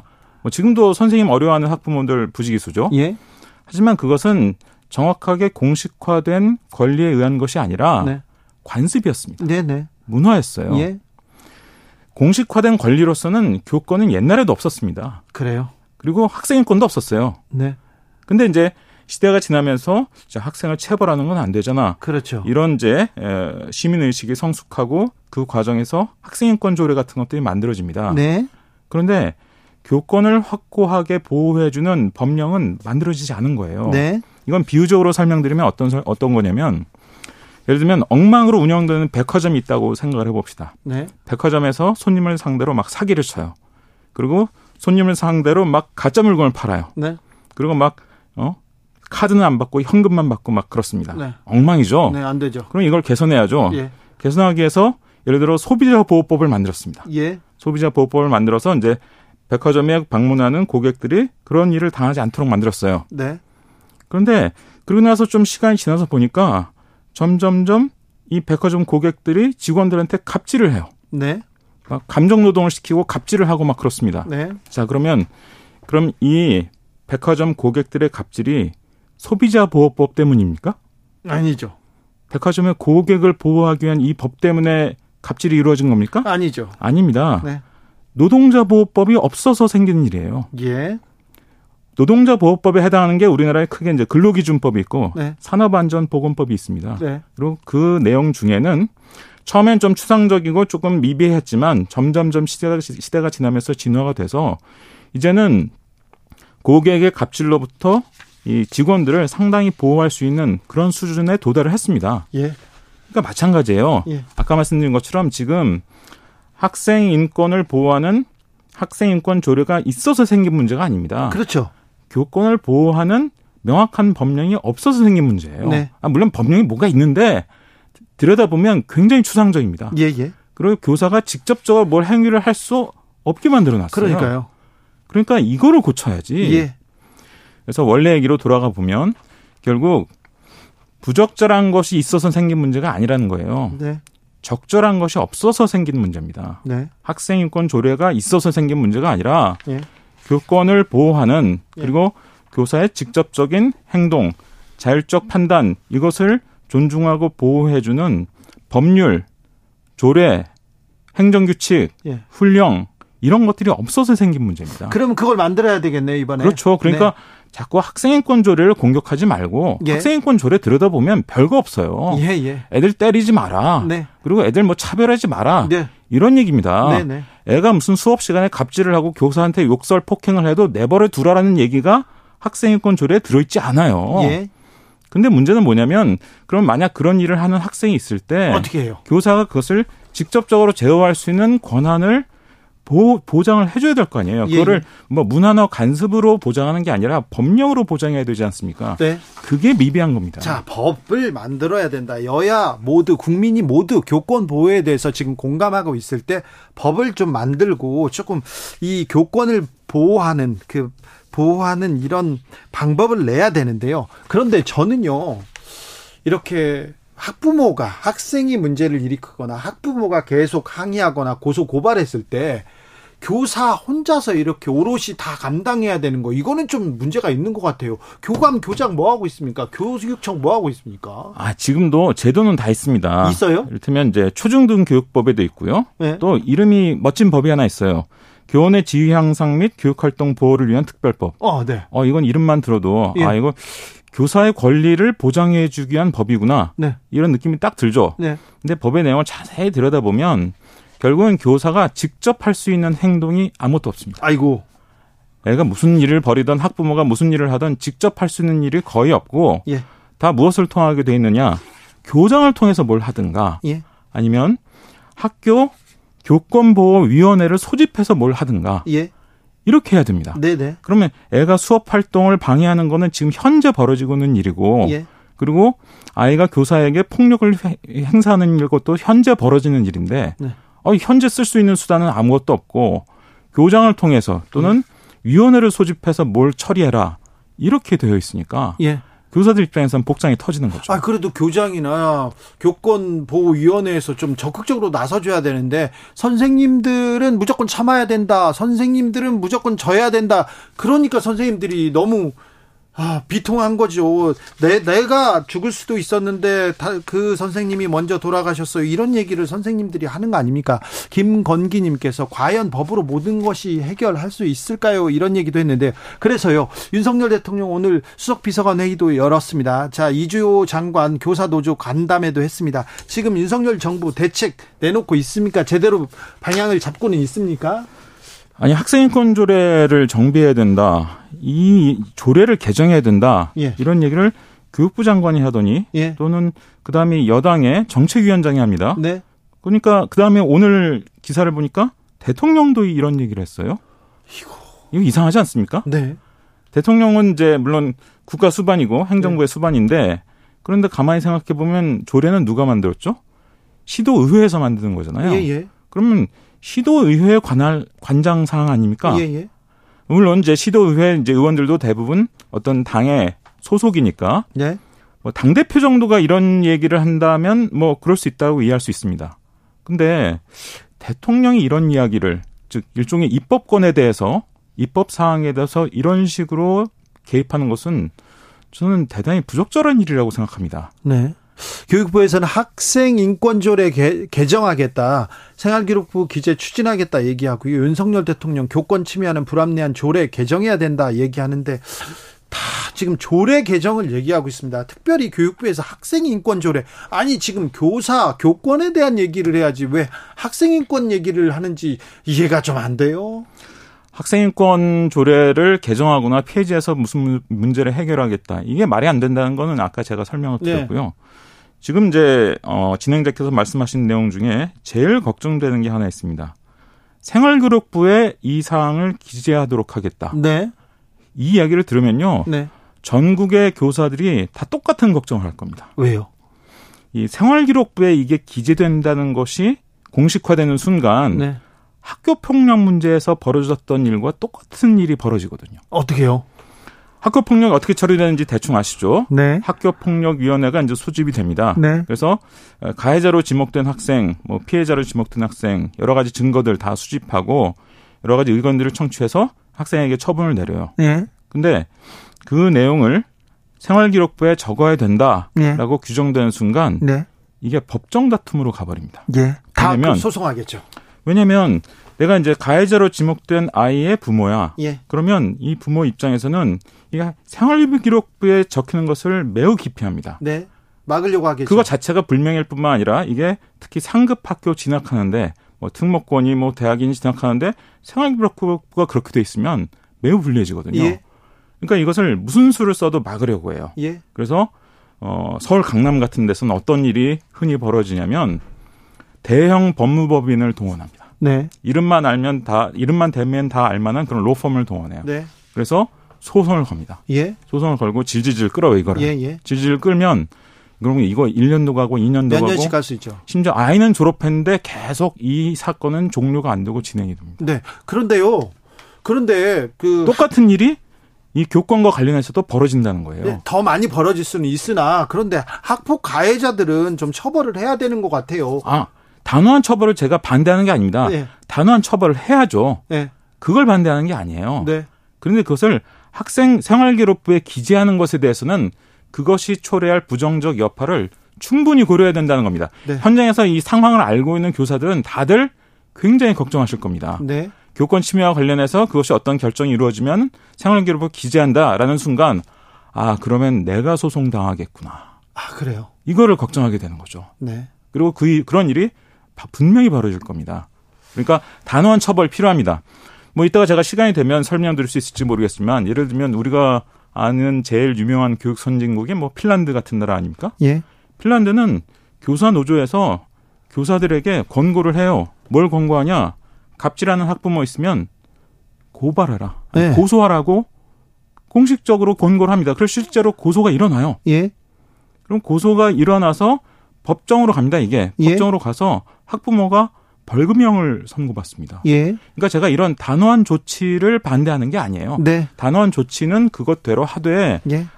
학교 생활 기록부에 기재하는 것은 굉장히 주의해야 된다는 것입니다. 0328님께서 생기부에 아이들의 일거수 일투족을 기록하겠다고요. 이거 선생님들에게 더 큰 짐을 떠안기는 것 아닌가요? 이런 어, 문자도 주셨습니다.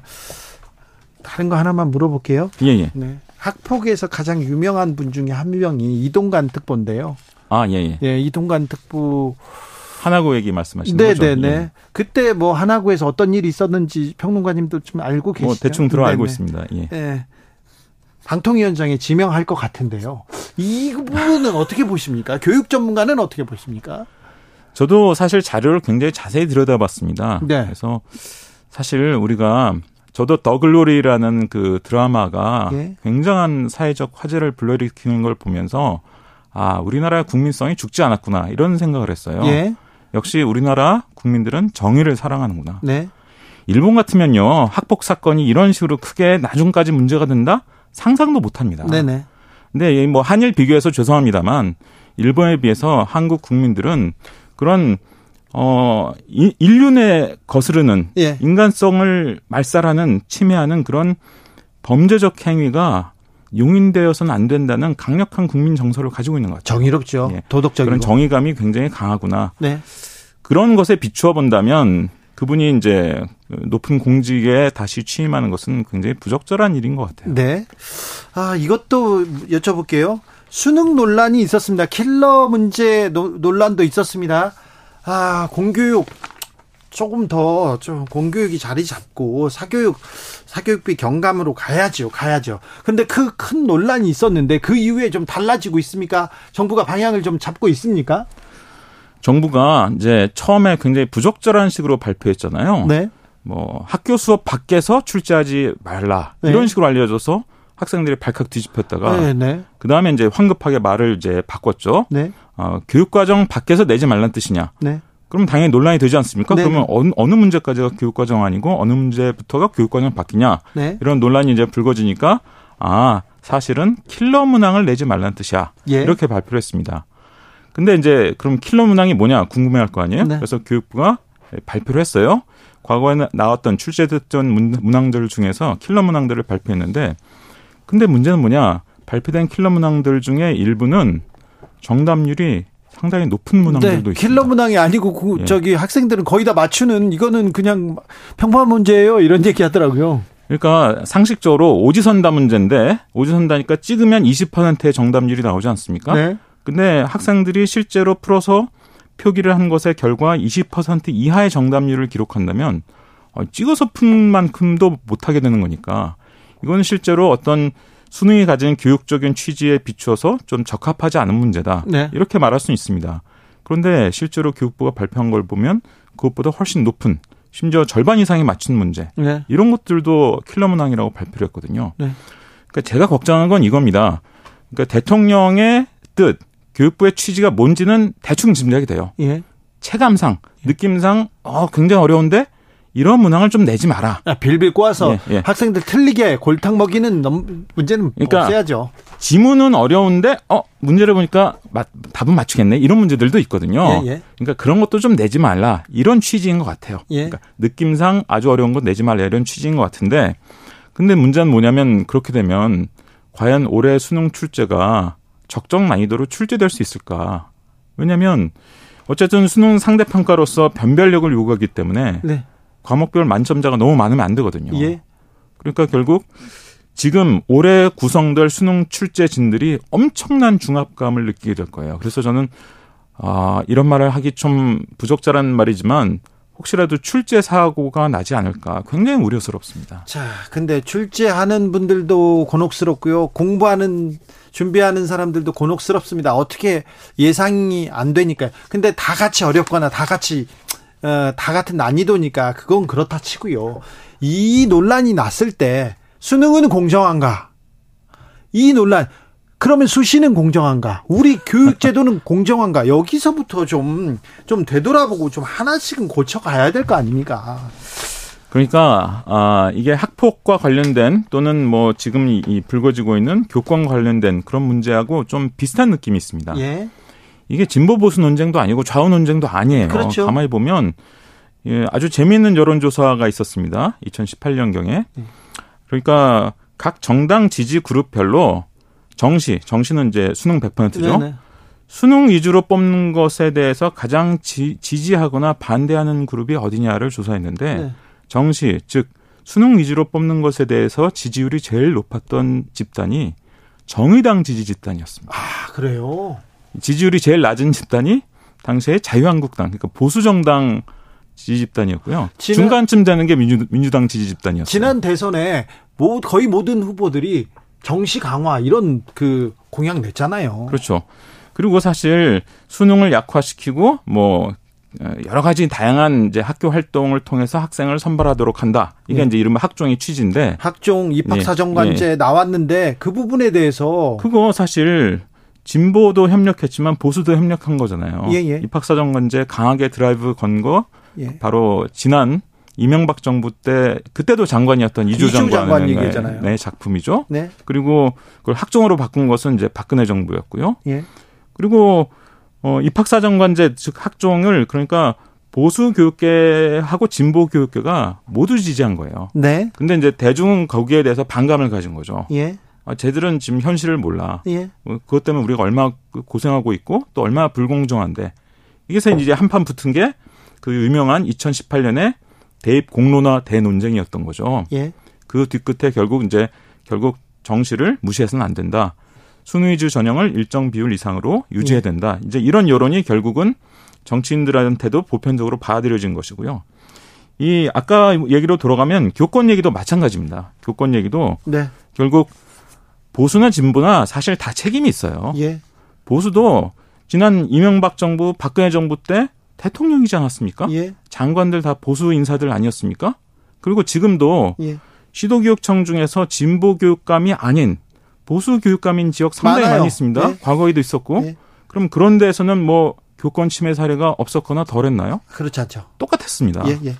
그러니까 이거는 보수 진보가 모두 반성해야 될 일종의 직무유기였다. 예. 학생 인권 조례가 문제가 아니라 교권을 좀 더 명확하게 교사가 현장에서 어떠한 긴급 조치를 할 수 있는지를 명쾌하게 밝히는 그런 법령을 어, 보수와 진보가 모두 만들지 못했다. 이런 좀 어, 반성과 주문을 해야 된다고 생각합니다. 교육개혁 정말 어려운 일인데요. 우리 아이들한테 좀 더 나은 교육제도 물려줘야 될 의무가 있습니다. 저희가 아, 교육에 대해서 더 고민하는 시간 또 만들어 보겠습니다. 오늘 말씀 잘 들었습니다. 이범 교육평론가였습니다. 감사합니다. 예, 고맙습니다. 정치 피로, 사건 사고로 인한 피로, 고달픈 일상에서 오는 피로. 오늘 시사하셨습니까? 경험해 보세요. 들은 날과 안 들은 날의 차이. 여러분의 피로를 날려줄 저녁 한 끼 시사. 추진우 라이브.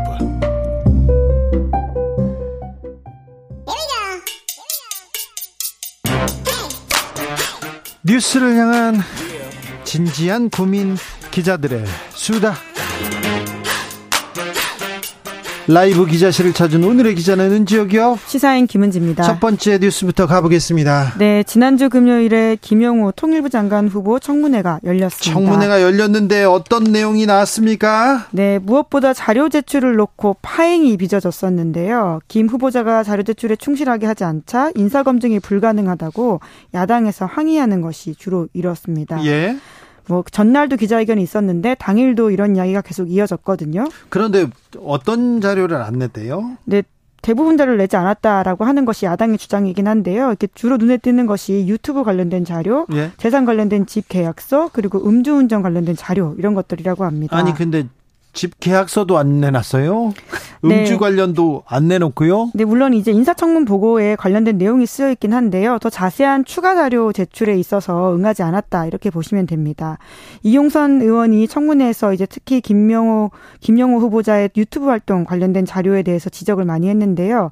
그 폐쇄했다 이렇게 지금 김영호 후보 쪽에서 말을 하고 있는데 폐쇄하면 하고 아무것도 안 냈습니까? 네, 이제 그런데 본인이 구글 한국 지사에 물어보니까 백업 파일이 있어서 당사자만 의사만 동의하면 바로 복구가 가능하다. 그런데 왜 못 낸다라고 하냐라는 지적도 했었고요.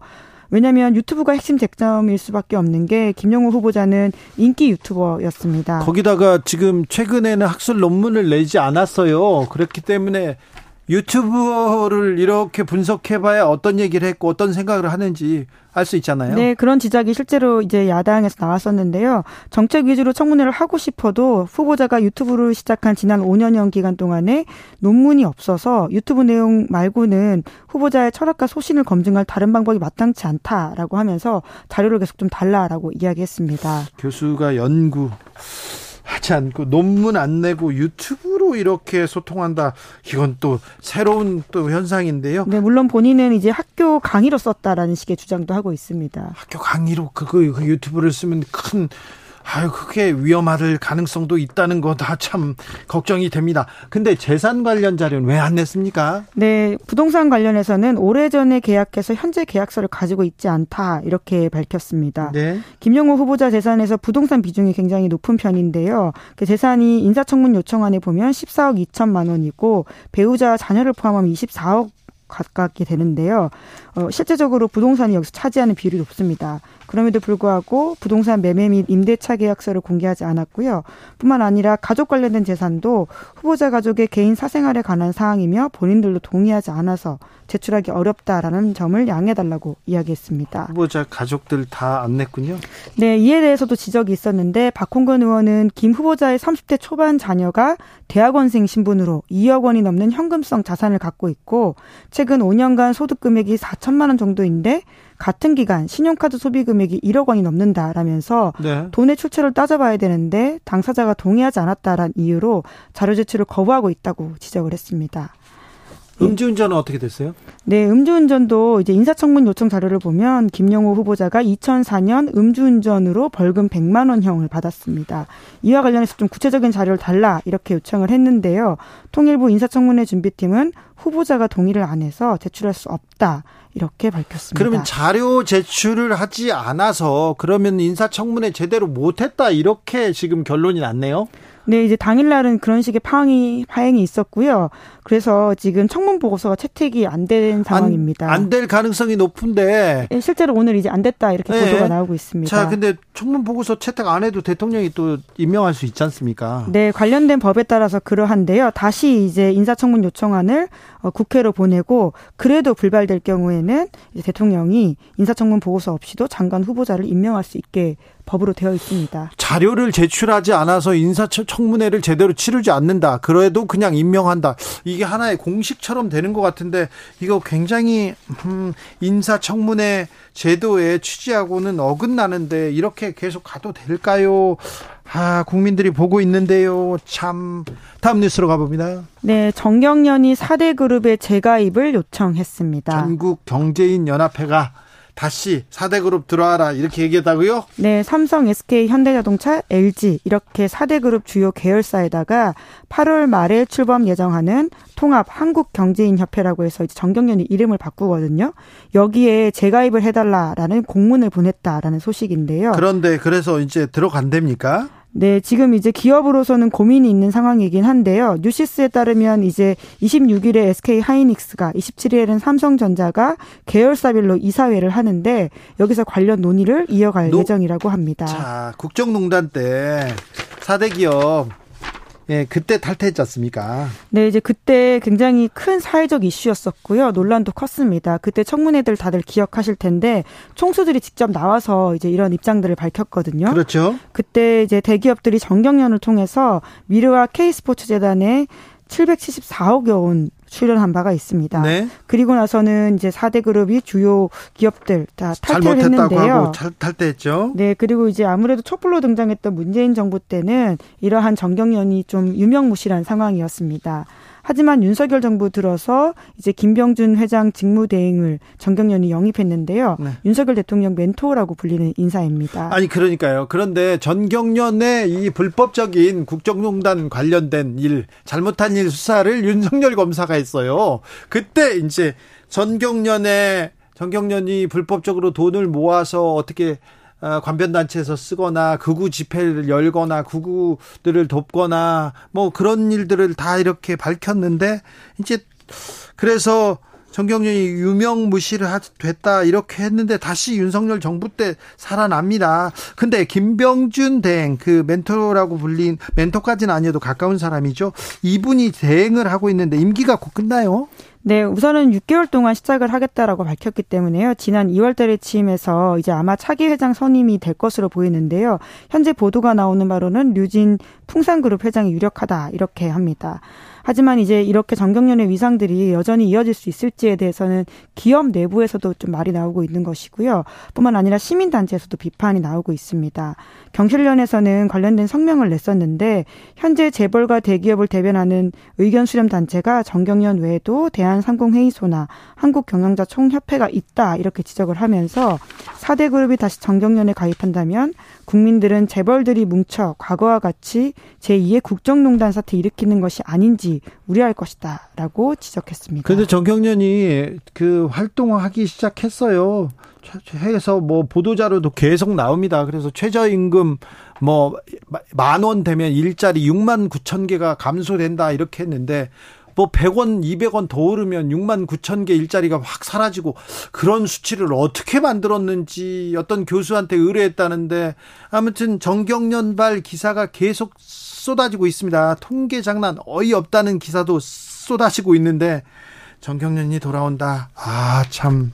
정경련이 그동안 했던 일을 보면 이게 국민들 그리고 어, 경제를 위한 것보다는 특정 계층과 특정 세력을 네. 위한 거였는데 정경련이 돌아온다고요? 자, 지켜보겠습니다. 네. 다음으로 다음으로 만나볼 뉴스는요? 네, 정경련에서는 ESG 같은 활동들을 강화한다 이런 식의 입장을 또 밝히고 있기도 합니다. 그런 얘기도 해야 되겠죠. 예. 예. 전 세계가 기후 위기로 몸살을 앓고 있다라고 합니다. 그렇습니다. 전 세계가 지금 매우 심각하게 앓고 있습니다. 막 네.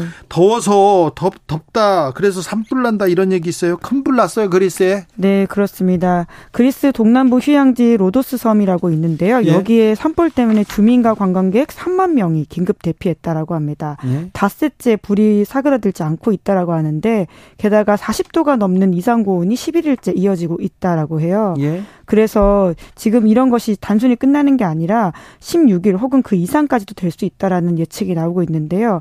과거의 최장 폭염 기록이 10일 연속이었는데 1987년 기록이거든요.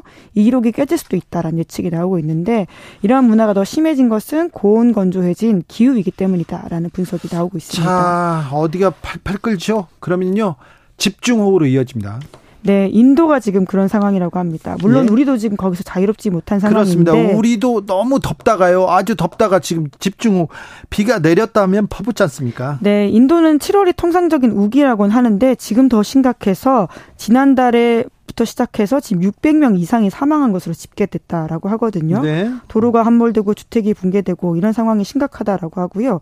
캐나다에서도 52년 만에 가장 많은 비가 내려서 수해를 겪었다라고 하는데 캐나다 얼마 전까지만 해도 폭염에 몸살 앓는다. 그래서 산불도 꺼지지 않는다. 그 얘기했는데 바로 폭우 내리지 않습니까? 네, 하루 만에 3개월치 강수량이 내릴 정도라고 합니다. 네. 굉장히 심각한 상황이라고 보이는데요. 하지만 전 세계적인 기후 위기 대응은 여전히 잘 안 되고 있다. 이런 비판이 나오고 있습니다. 그렇습니다. 시베리아가 지금 38도 넘었어요. 얘기도 하고 동토가 녹았어요. 그런 얘기 계속 나오고 있거든요. 우리가 지금 대응 잘 못하고 있어요. 네, G20이 특히 전 세계 온실가스의 80% 내뿜는 나라인데요. 이 나라들의 에너지 장관들이 한 자리에 모였습니다. 그럼에도 불구하고 화석연료 감축 논의에 대해서는 빈손으로 마무리됐다라고 하는데 네. 지금 1.5도 이게 기온 상승 제한하기 위해서 더 많은 노력이 필요한데도 여전히 기후 외교는 전진을 이루지 못하고 있습니다. 하루 폭염, 그 다음에 폭우. 폭염, 폭우 이거 뭐가 잘못됐잖아요. 문제가 있는 거지 않습니까? 우리가 좀 대처해야 되는데 아, 대응이 다 잘 안 되고 있습니다. 이번 평론가께서 언급한 여론조사 있지 않습니까? 2009년, 19년 11월에 오마이뉴스가 리얼미터에 이렇게 정시수식 관련해 가지고 여론조사 물었어요. 그랬, 그랬는데 그런 결과가 나왔습니다. 자세한 사항 중앙선거 여론조사 심의위원회 홈페이지 참조하시면 됩니다. 시사인 김은지 기자와 함께했습니다. 감사합니다. 네, 고맙습니다. 교통정보센터 다녀올까요? 유하영 씨.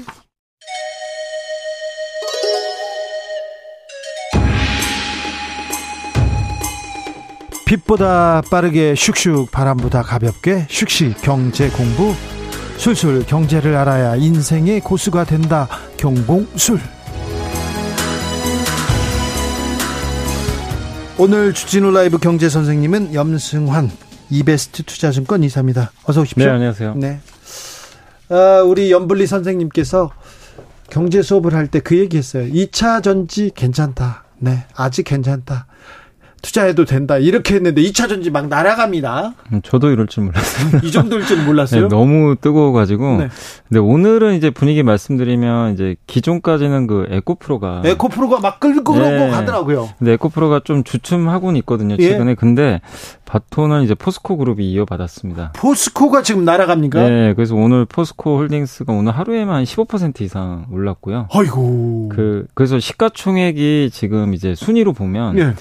지금 현재 이제 우리나라에서 4등인가 아마 5등 5등으로 올라갔어요. 네, 올라섰습니다. 이렇게 2차 전지만 달고 있으면 지금 그렇게 각광을 받습니까? 네, 그러니까 이, 근데 이제 2차 전지 안에서도 유독 좀 강한 업종이 어디냐면 그 리튬 관련주들. 리튬. 그러니까 왜냐면 이제 배터리에 네. 우리 우리가 만드는 배터리가 리튬이온 배터리거든요. 네. 그러니까 리튬이 제일 중요해요. 근데 네. 이제 이거를 누가 쥐고 있냐면 중국이 쥐고 있어요. 예.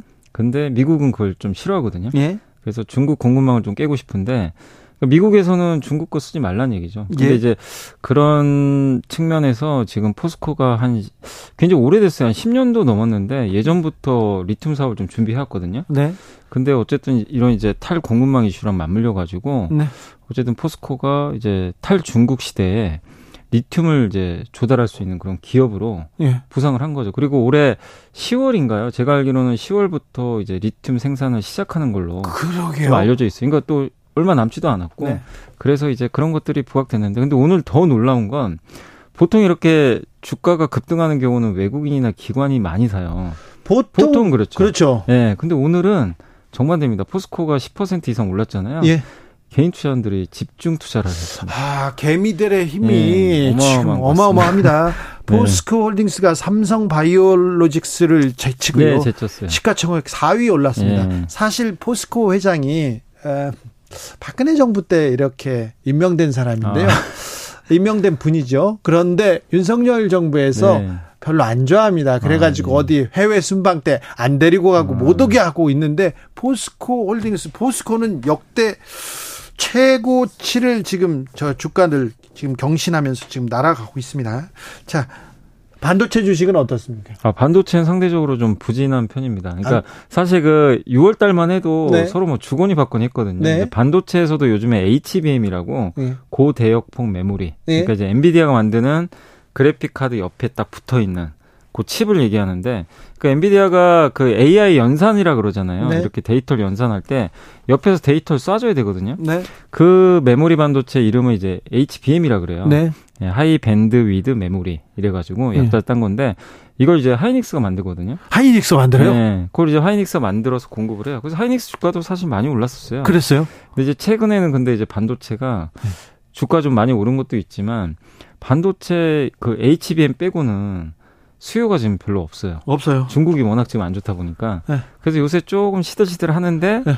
그러니까 2차 전지는 더 가고 반도체는 약간 좀 쉬어가고 네. 그런 지금 분위기로 좀 가고 있습니다. 그래요. 이제. 아 반도체는 많이 쉬었잖아요. 삼성전자 여, 너무 많이 쉬는데요. 네, 근데 삼성전자는 아무래도 좀 HBM에서는 조금 하이닉스에 밀린다는 평가가 좀 나와요. 그래요? 그러다 보니까 하이닉스는 이거 지금 개발한 지도 꽤 오래됐거든요. 예? 오래전부터 지금 이쪽에 좀 전력 투구를 해서 지금 성과가 나오고 있는데 삼성전자는 내일 모레 이제 실적 발표 예고가 돼 있거든요. 또 실적도 별로 안 좋아서 또 쌓일 거 아니에요. 실적은 이미 발표했고 네. 어떤 걸 하냐면 이제 실적에서 확정 실적을 내면서 이제 그 거기 이제 관계자분이 나와가지고 이제 향후 사업 전망이나 우리 회사 실적 어땠고 그것도 질문할 거 아니에요. 뭐 기자나 애널리스트가 그런 거에 답을 해주는데 거기에 관련돼서 이제 삼성전자의 그림이 나오겠죠. 네. 그래서 그걸 좀 한번 확인해 볼 필요는 있는 것 같습니다. 건설회사 주식은 어떻습니까? 아 정말 너무 안 좋습니다. 안 좋죠. 안 좋을 뭐 수밖에요. 뭐 최악이고요. 뭐 그때도 한 말씀드렸던 GS 건설이 네. 지금 한번 또 사고가 났었잖아요. 예. 근데 그 후로 지금 주가가 지금 계속 빠지고 있는 상황이고 이게 문제가 이렇게 계속해서 부실 문제가 터지면 그 건설사들이 이제 앞으로 공사를 계속할 때 비용이 많이 들어가요. 그렇죠. 계속 검사도 더 해야 되고 네. 훨씬 신경을 더 많이 써야죠, 당연히. 네. 그러니까 이제 그러다 보니까 투자들은 이제 그런 게 싫은 거죠. 이제 우리가 100억 정도 비용을 예상했는데 야 이러다 보면 건설회사 이제 130억 정도 비용 나가면 어떡하지? 그렇죠. 그러니까 이제 이런 거 계산하기가 싫은 거예요. 예. 그러니까 투자들의 관심에서 지금 건설사들은 완전히 멀어져 버려. 자, 그런데 우리나라는 경제가 건설하고 매우 밀접한 영향이 있지 않습니까? 건설 아, 부동산. 예. 그런데 이렇게 건설 회사가 어려워지고 부동산 PF 어려워지고 그러면은 어떻게 되는 거예요? 그리고 그 부동산 집값은 또 어떻게 되는 겁니까? 일단 근데 이제 좀 정확히 짚고 넘어갈 건 이제 PF 같은 경우 부실 문제가 작년 레고랜드 예? 터지고 나서 좀 이제 발생을 있었죠? 했는데 일단 다행스러운 건 뭐냐면은 우리나라 시중은행 있죠. 여기가 제일 중요합니다. 여기는 연체율도 얼마 안 되고 네. 우량한 PF만 갖고 있어요. 아직 괜찮아요. 네, 그러니까 은행은 괜찮은데 이제 문제가 어디냐면 증권사하고 네. 그 저축은행, 네. 제2금융권 이쪽은 연체율이 좀 최근에 올라가고 있어요. 지금 올라가고 새마을금고는 또 유동성 문제에서 벗어나고 또 네, 백크론도 없어지고 좀 안정을 찾았습니다. 네. 그런데 이제 좀 그 증권사나 저축은행은 최근에 연체율이 올라가요. 예? 그러니까 이제 예전에 이쪽 특히 증권회사들이 부동산 PF, PF 투자 굉장히 많이 했거든요. 예. 근데 거기서 지금 아직도 지금 부동산 경기가 좋은 게 아니잖아요. 네. 그러다 보니까 자금 조달도 뭐 쉽지 않고. 예. 근데 연체가 계속 이렇게 늘어나는 거죠. 주식 음. 전문가가 음. 보기에 부동산 시장은 어떻습니까? 어떻게 봐야 됩니까? 그 부동산... 최근에는 부동산 시장이 물론 좀 거기도 양극화 같아요. 네. 다 오르는 건 아니고. 네. 이제 흔히 말하는 이제 좋다는 지역 위주로는 오히려 지금 부동산이 또 괜찮다고 굉장히, 예, 굉장히 분위기가 지금 부동산 기사 괜찮다. 지금 안 사면 큰일 나 그런 기사 많이 나오거든요. 네, 근데 이제 이렇게 나오는데 예. 저는 이제 관건은 그거거든요. 그러니까 이 대출로 그러니까 부동산은 주식과 좀 다르게 거의 대부분 대출로 사잖아요. 그렇죠. 근데 대출이 줄은 걸로 알고 있거든요. 네. 네 작년부터. 예. 그 작년에 대출 증가율이 줄다 보니까 부동산 가격이 급락을 했어요. 사실은 네. 좀 빠, 많이 빠졌죠. 근데 지금 상황에서 대출이 또 늘 수 있을까? 좀 그런 생각이 좀 들긴 들어요. 근데 저는 개인적으로 내년에는 이제 금리 인하는 좀 할 것 같거든요.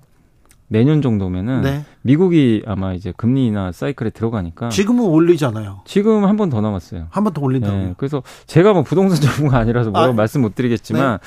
제가 그냥 금리만 봤을 때는 그렇죠. 올해까지 부동산이 크게 오르긴 좀 쉽지 않지 않나 네. 이렇게 좀 생각은 하고 있습니다.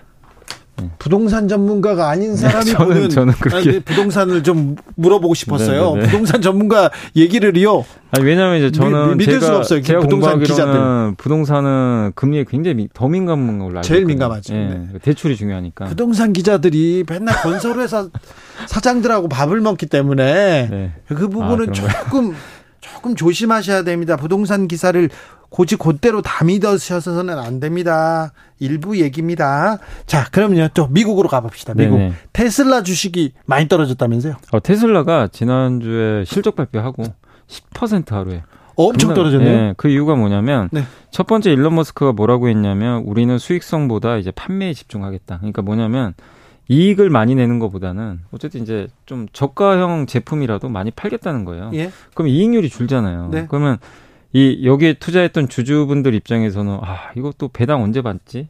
그러니까 이제 돈을 많이 벌어야 나한테 돌아오는 몫이 커지잖아요. 그죠? 근데 그게 이제 차를 많이 팔아도 내가 받는 몫이 줄겠구나. 이러다 보니까 거기에 한번 실망을 했고요.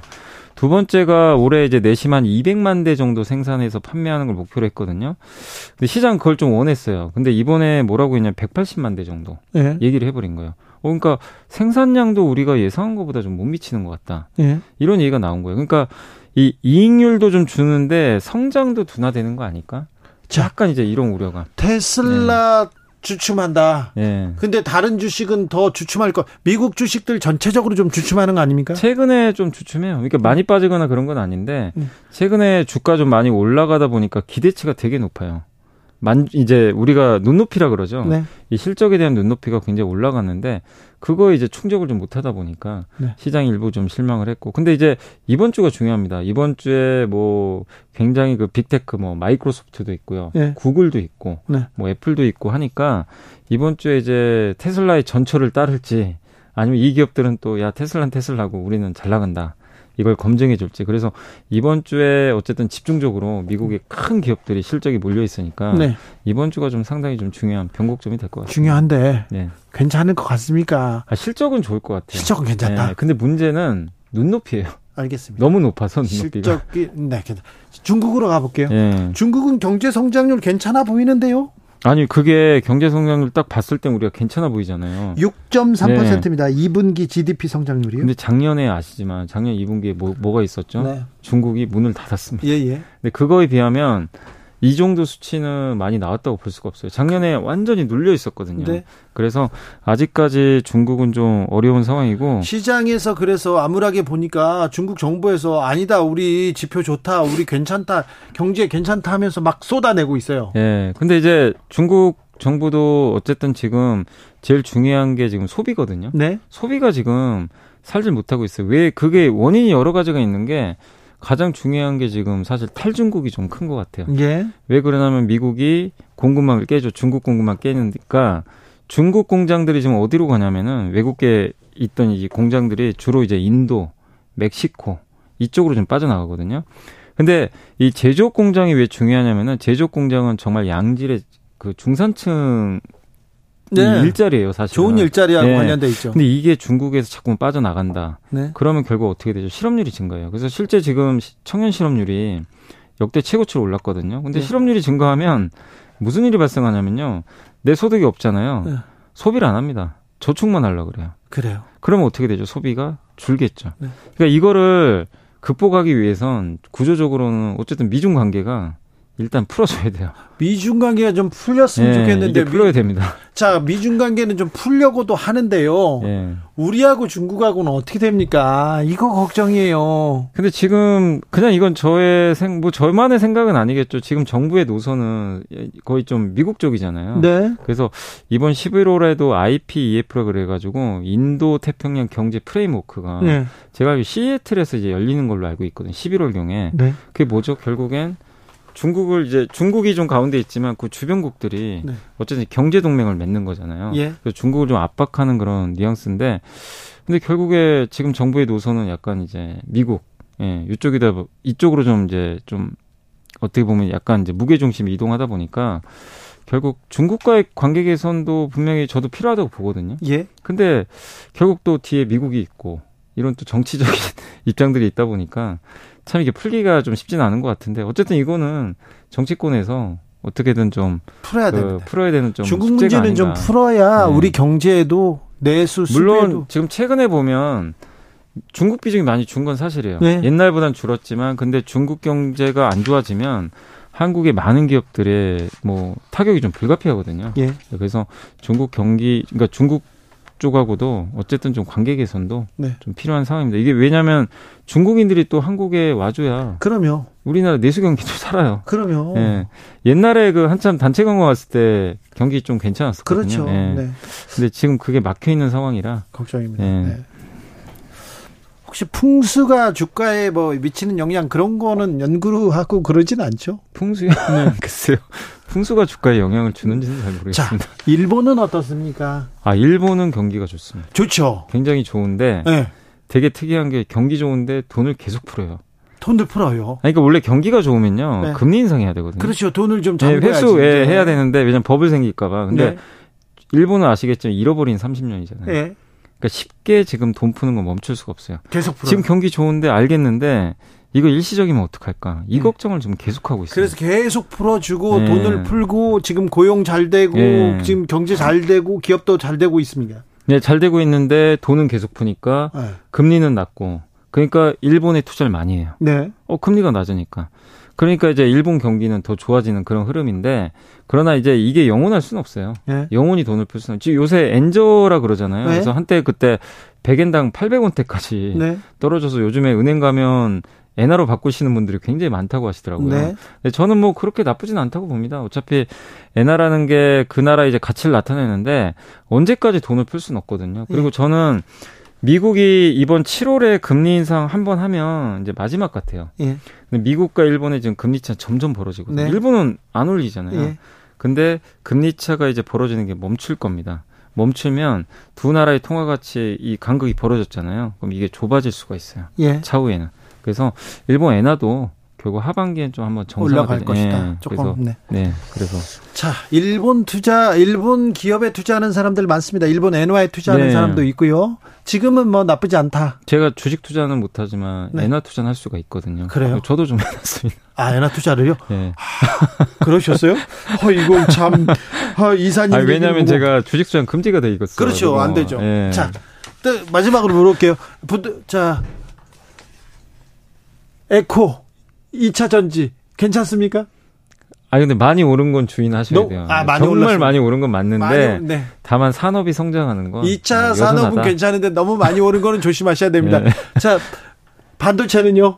아, 반도체는 최근에 좀 빠졌어요. 빠졌어요. 네, 그래서 오히려 좀 괜찮다. 괜찮다. 네, 자동차는요? 아, 자동차는 완전 왕따 당하고 있습니다. 그래요? 왜냐면 환율이 떨어져가지고 예. 수출 기업이다 보니까. 예. 근데 그래서 또 주가가 좀 싸지고 있어서 그래요? 저는 좀 괜찮다. 네, 알겠습니다. 자, 염승환 이사님 얘기만 잘 들었으면요, 잘 들었으면 아, 팔자까지는 아니어도 여러 여러 좋은 일이 있었을 텐데 그런 어, 분들이 있을 거예요. 그런 정치자들이 잘 들으셨어요. 오늘 좋은 정보 여러분 가게 보탬이 되는 정보 아니 이렇게 넌지시 말씀드렸으니까 잘 새겨서 네, 부자 되세요. 네. 부자가 꼭 그렇게 중요한 건 아니지만 네.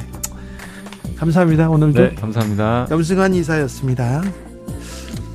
에코의 행복한 날을 들으면서 저는 여기서 물러가겠습니다. 저는 내일 오후 5시 5분에 돌아옵니다. 호남 지방에 비가 많이 온다고 합니다. 그러니까 조심하셔야 됩니다. 그리고 하루 폭염, 하루 폭우 계속되는 거 아시죠? 아, 긴장 늦추지 말고, 네.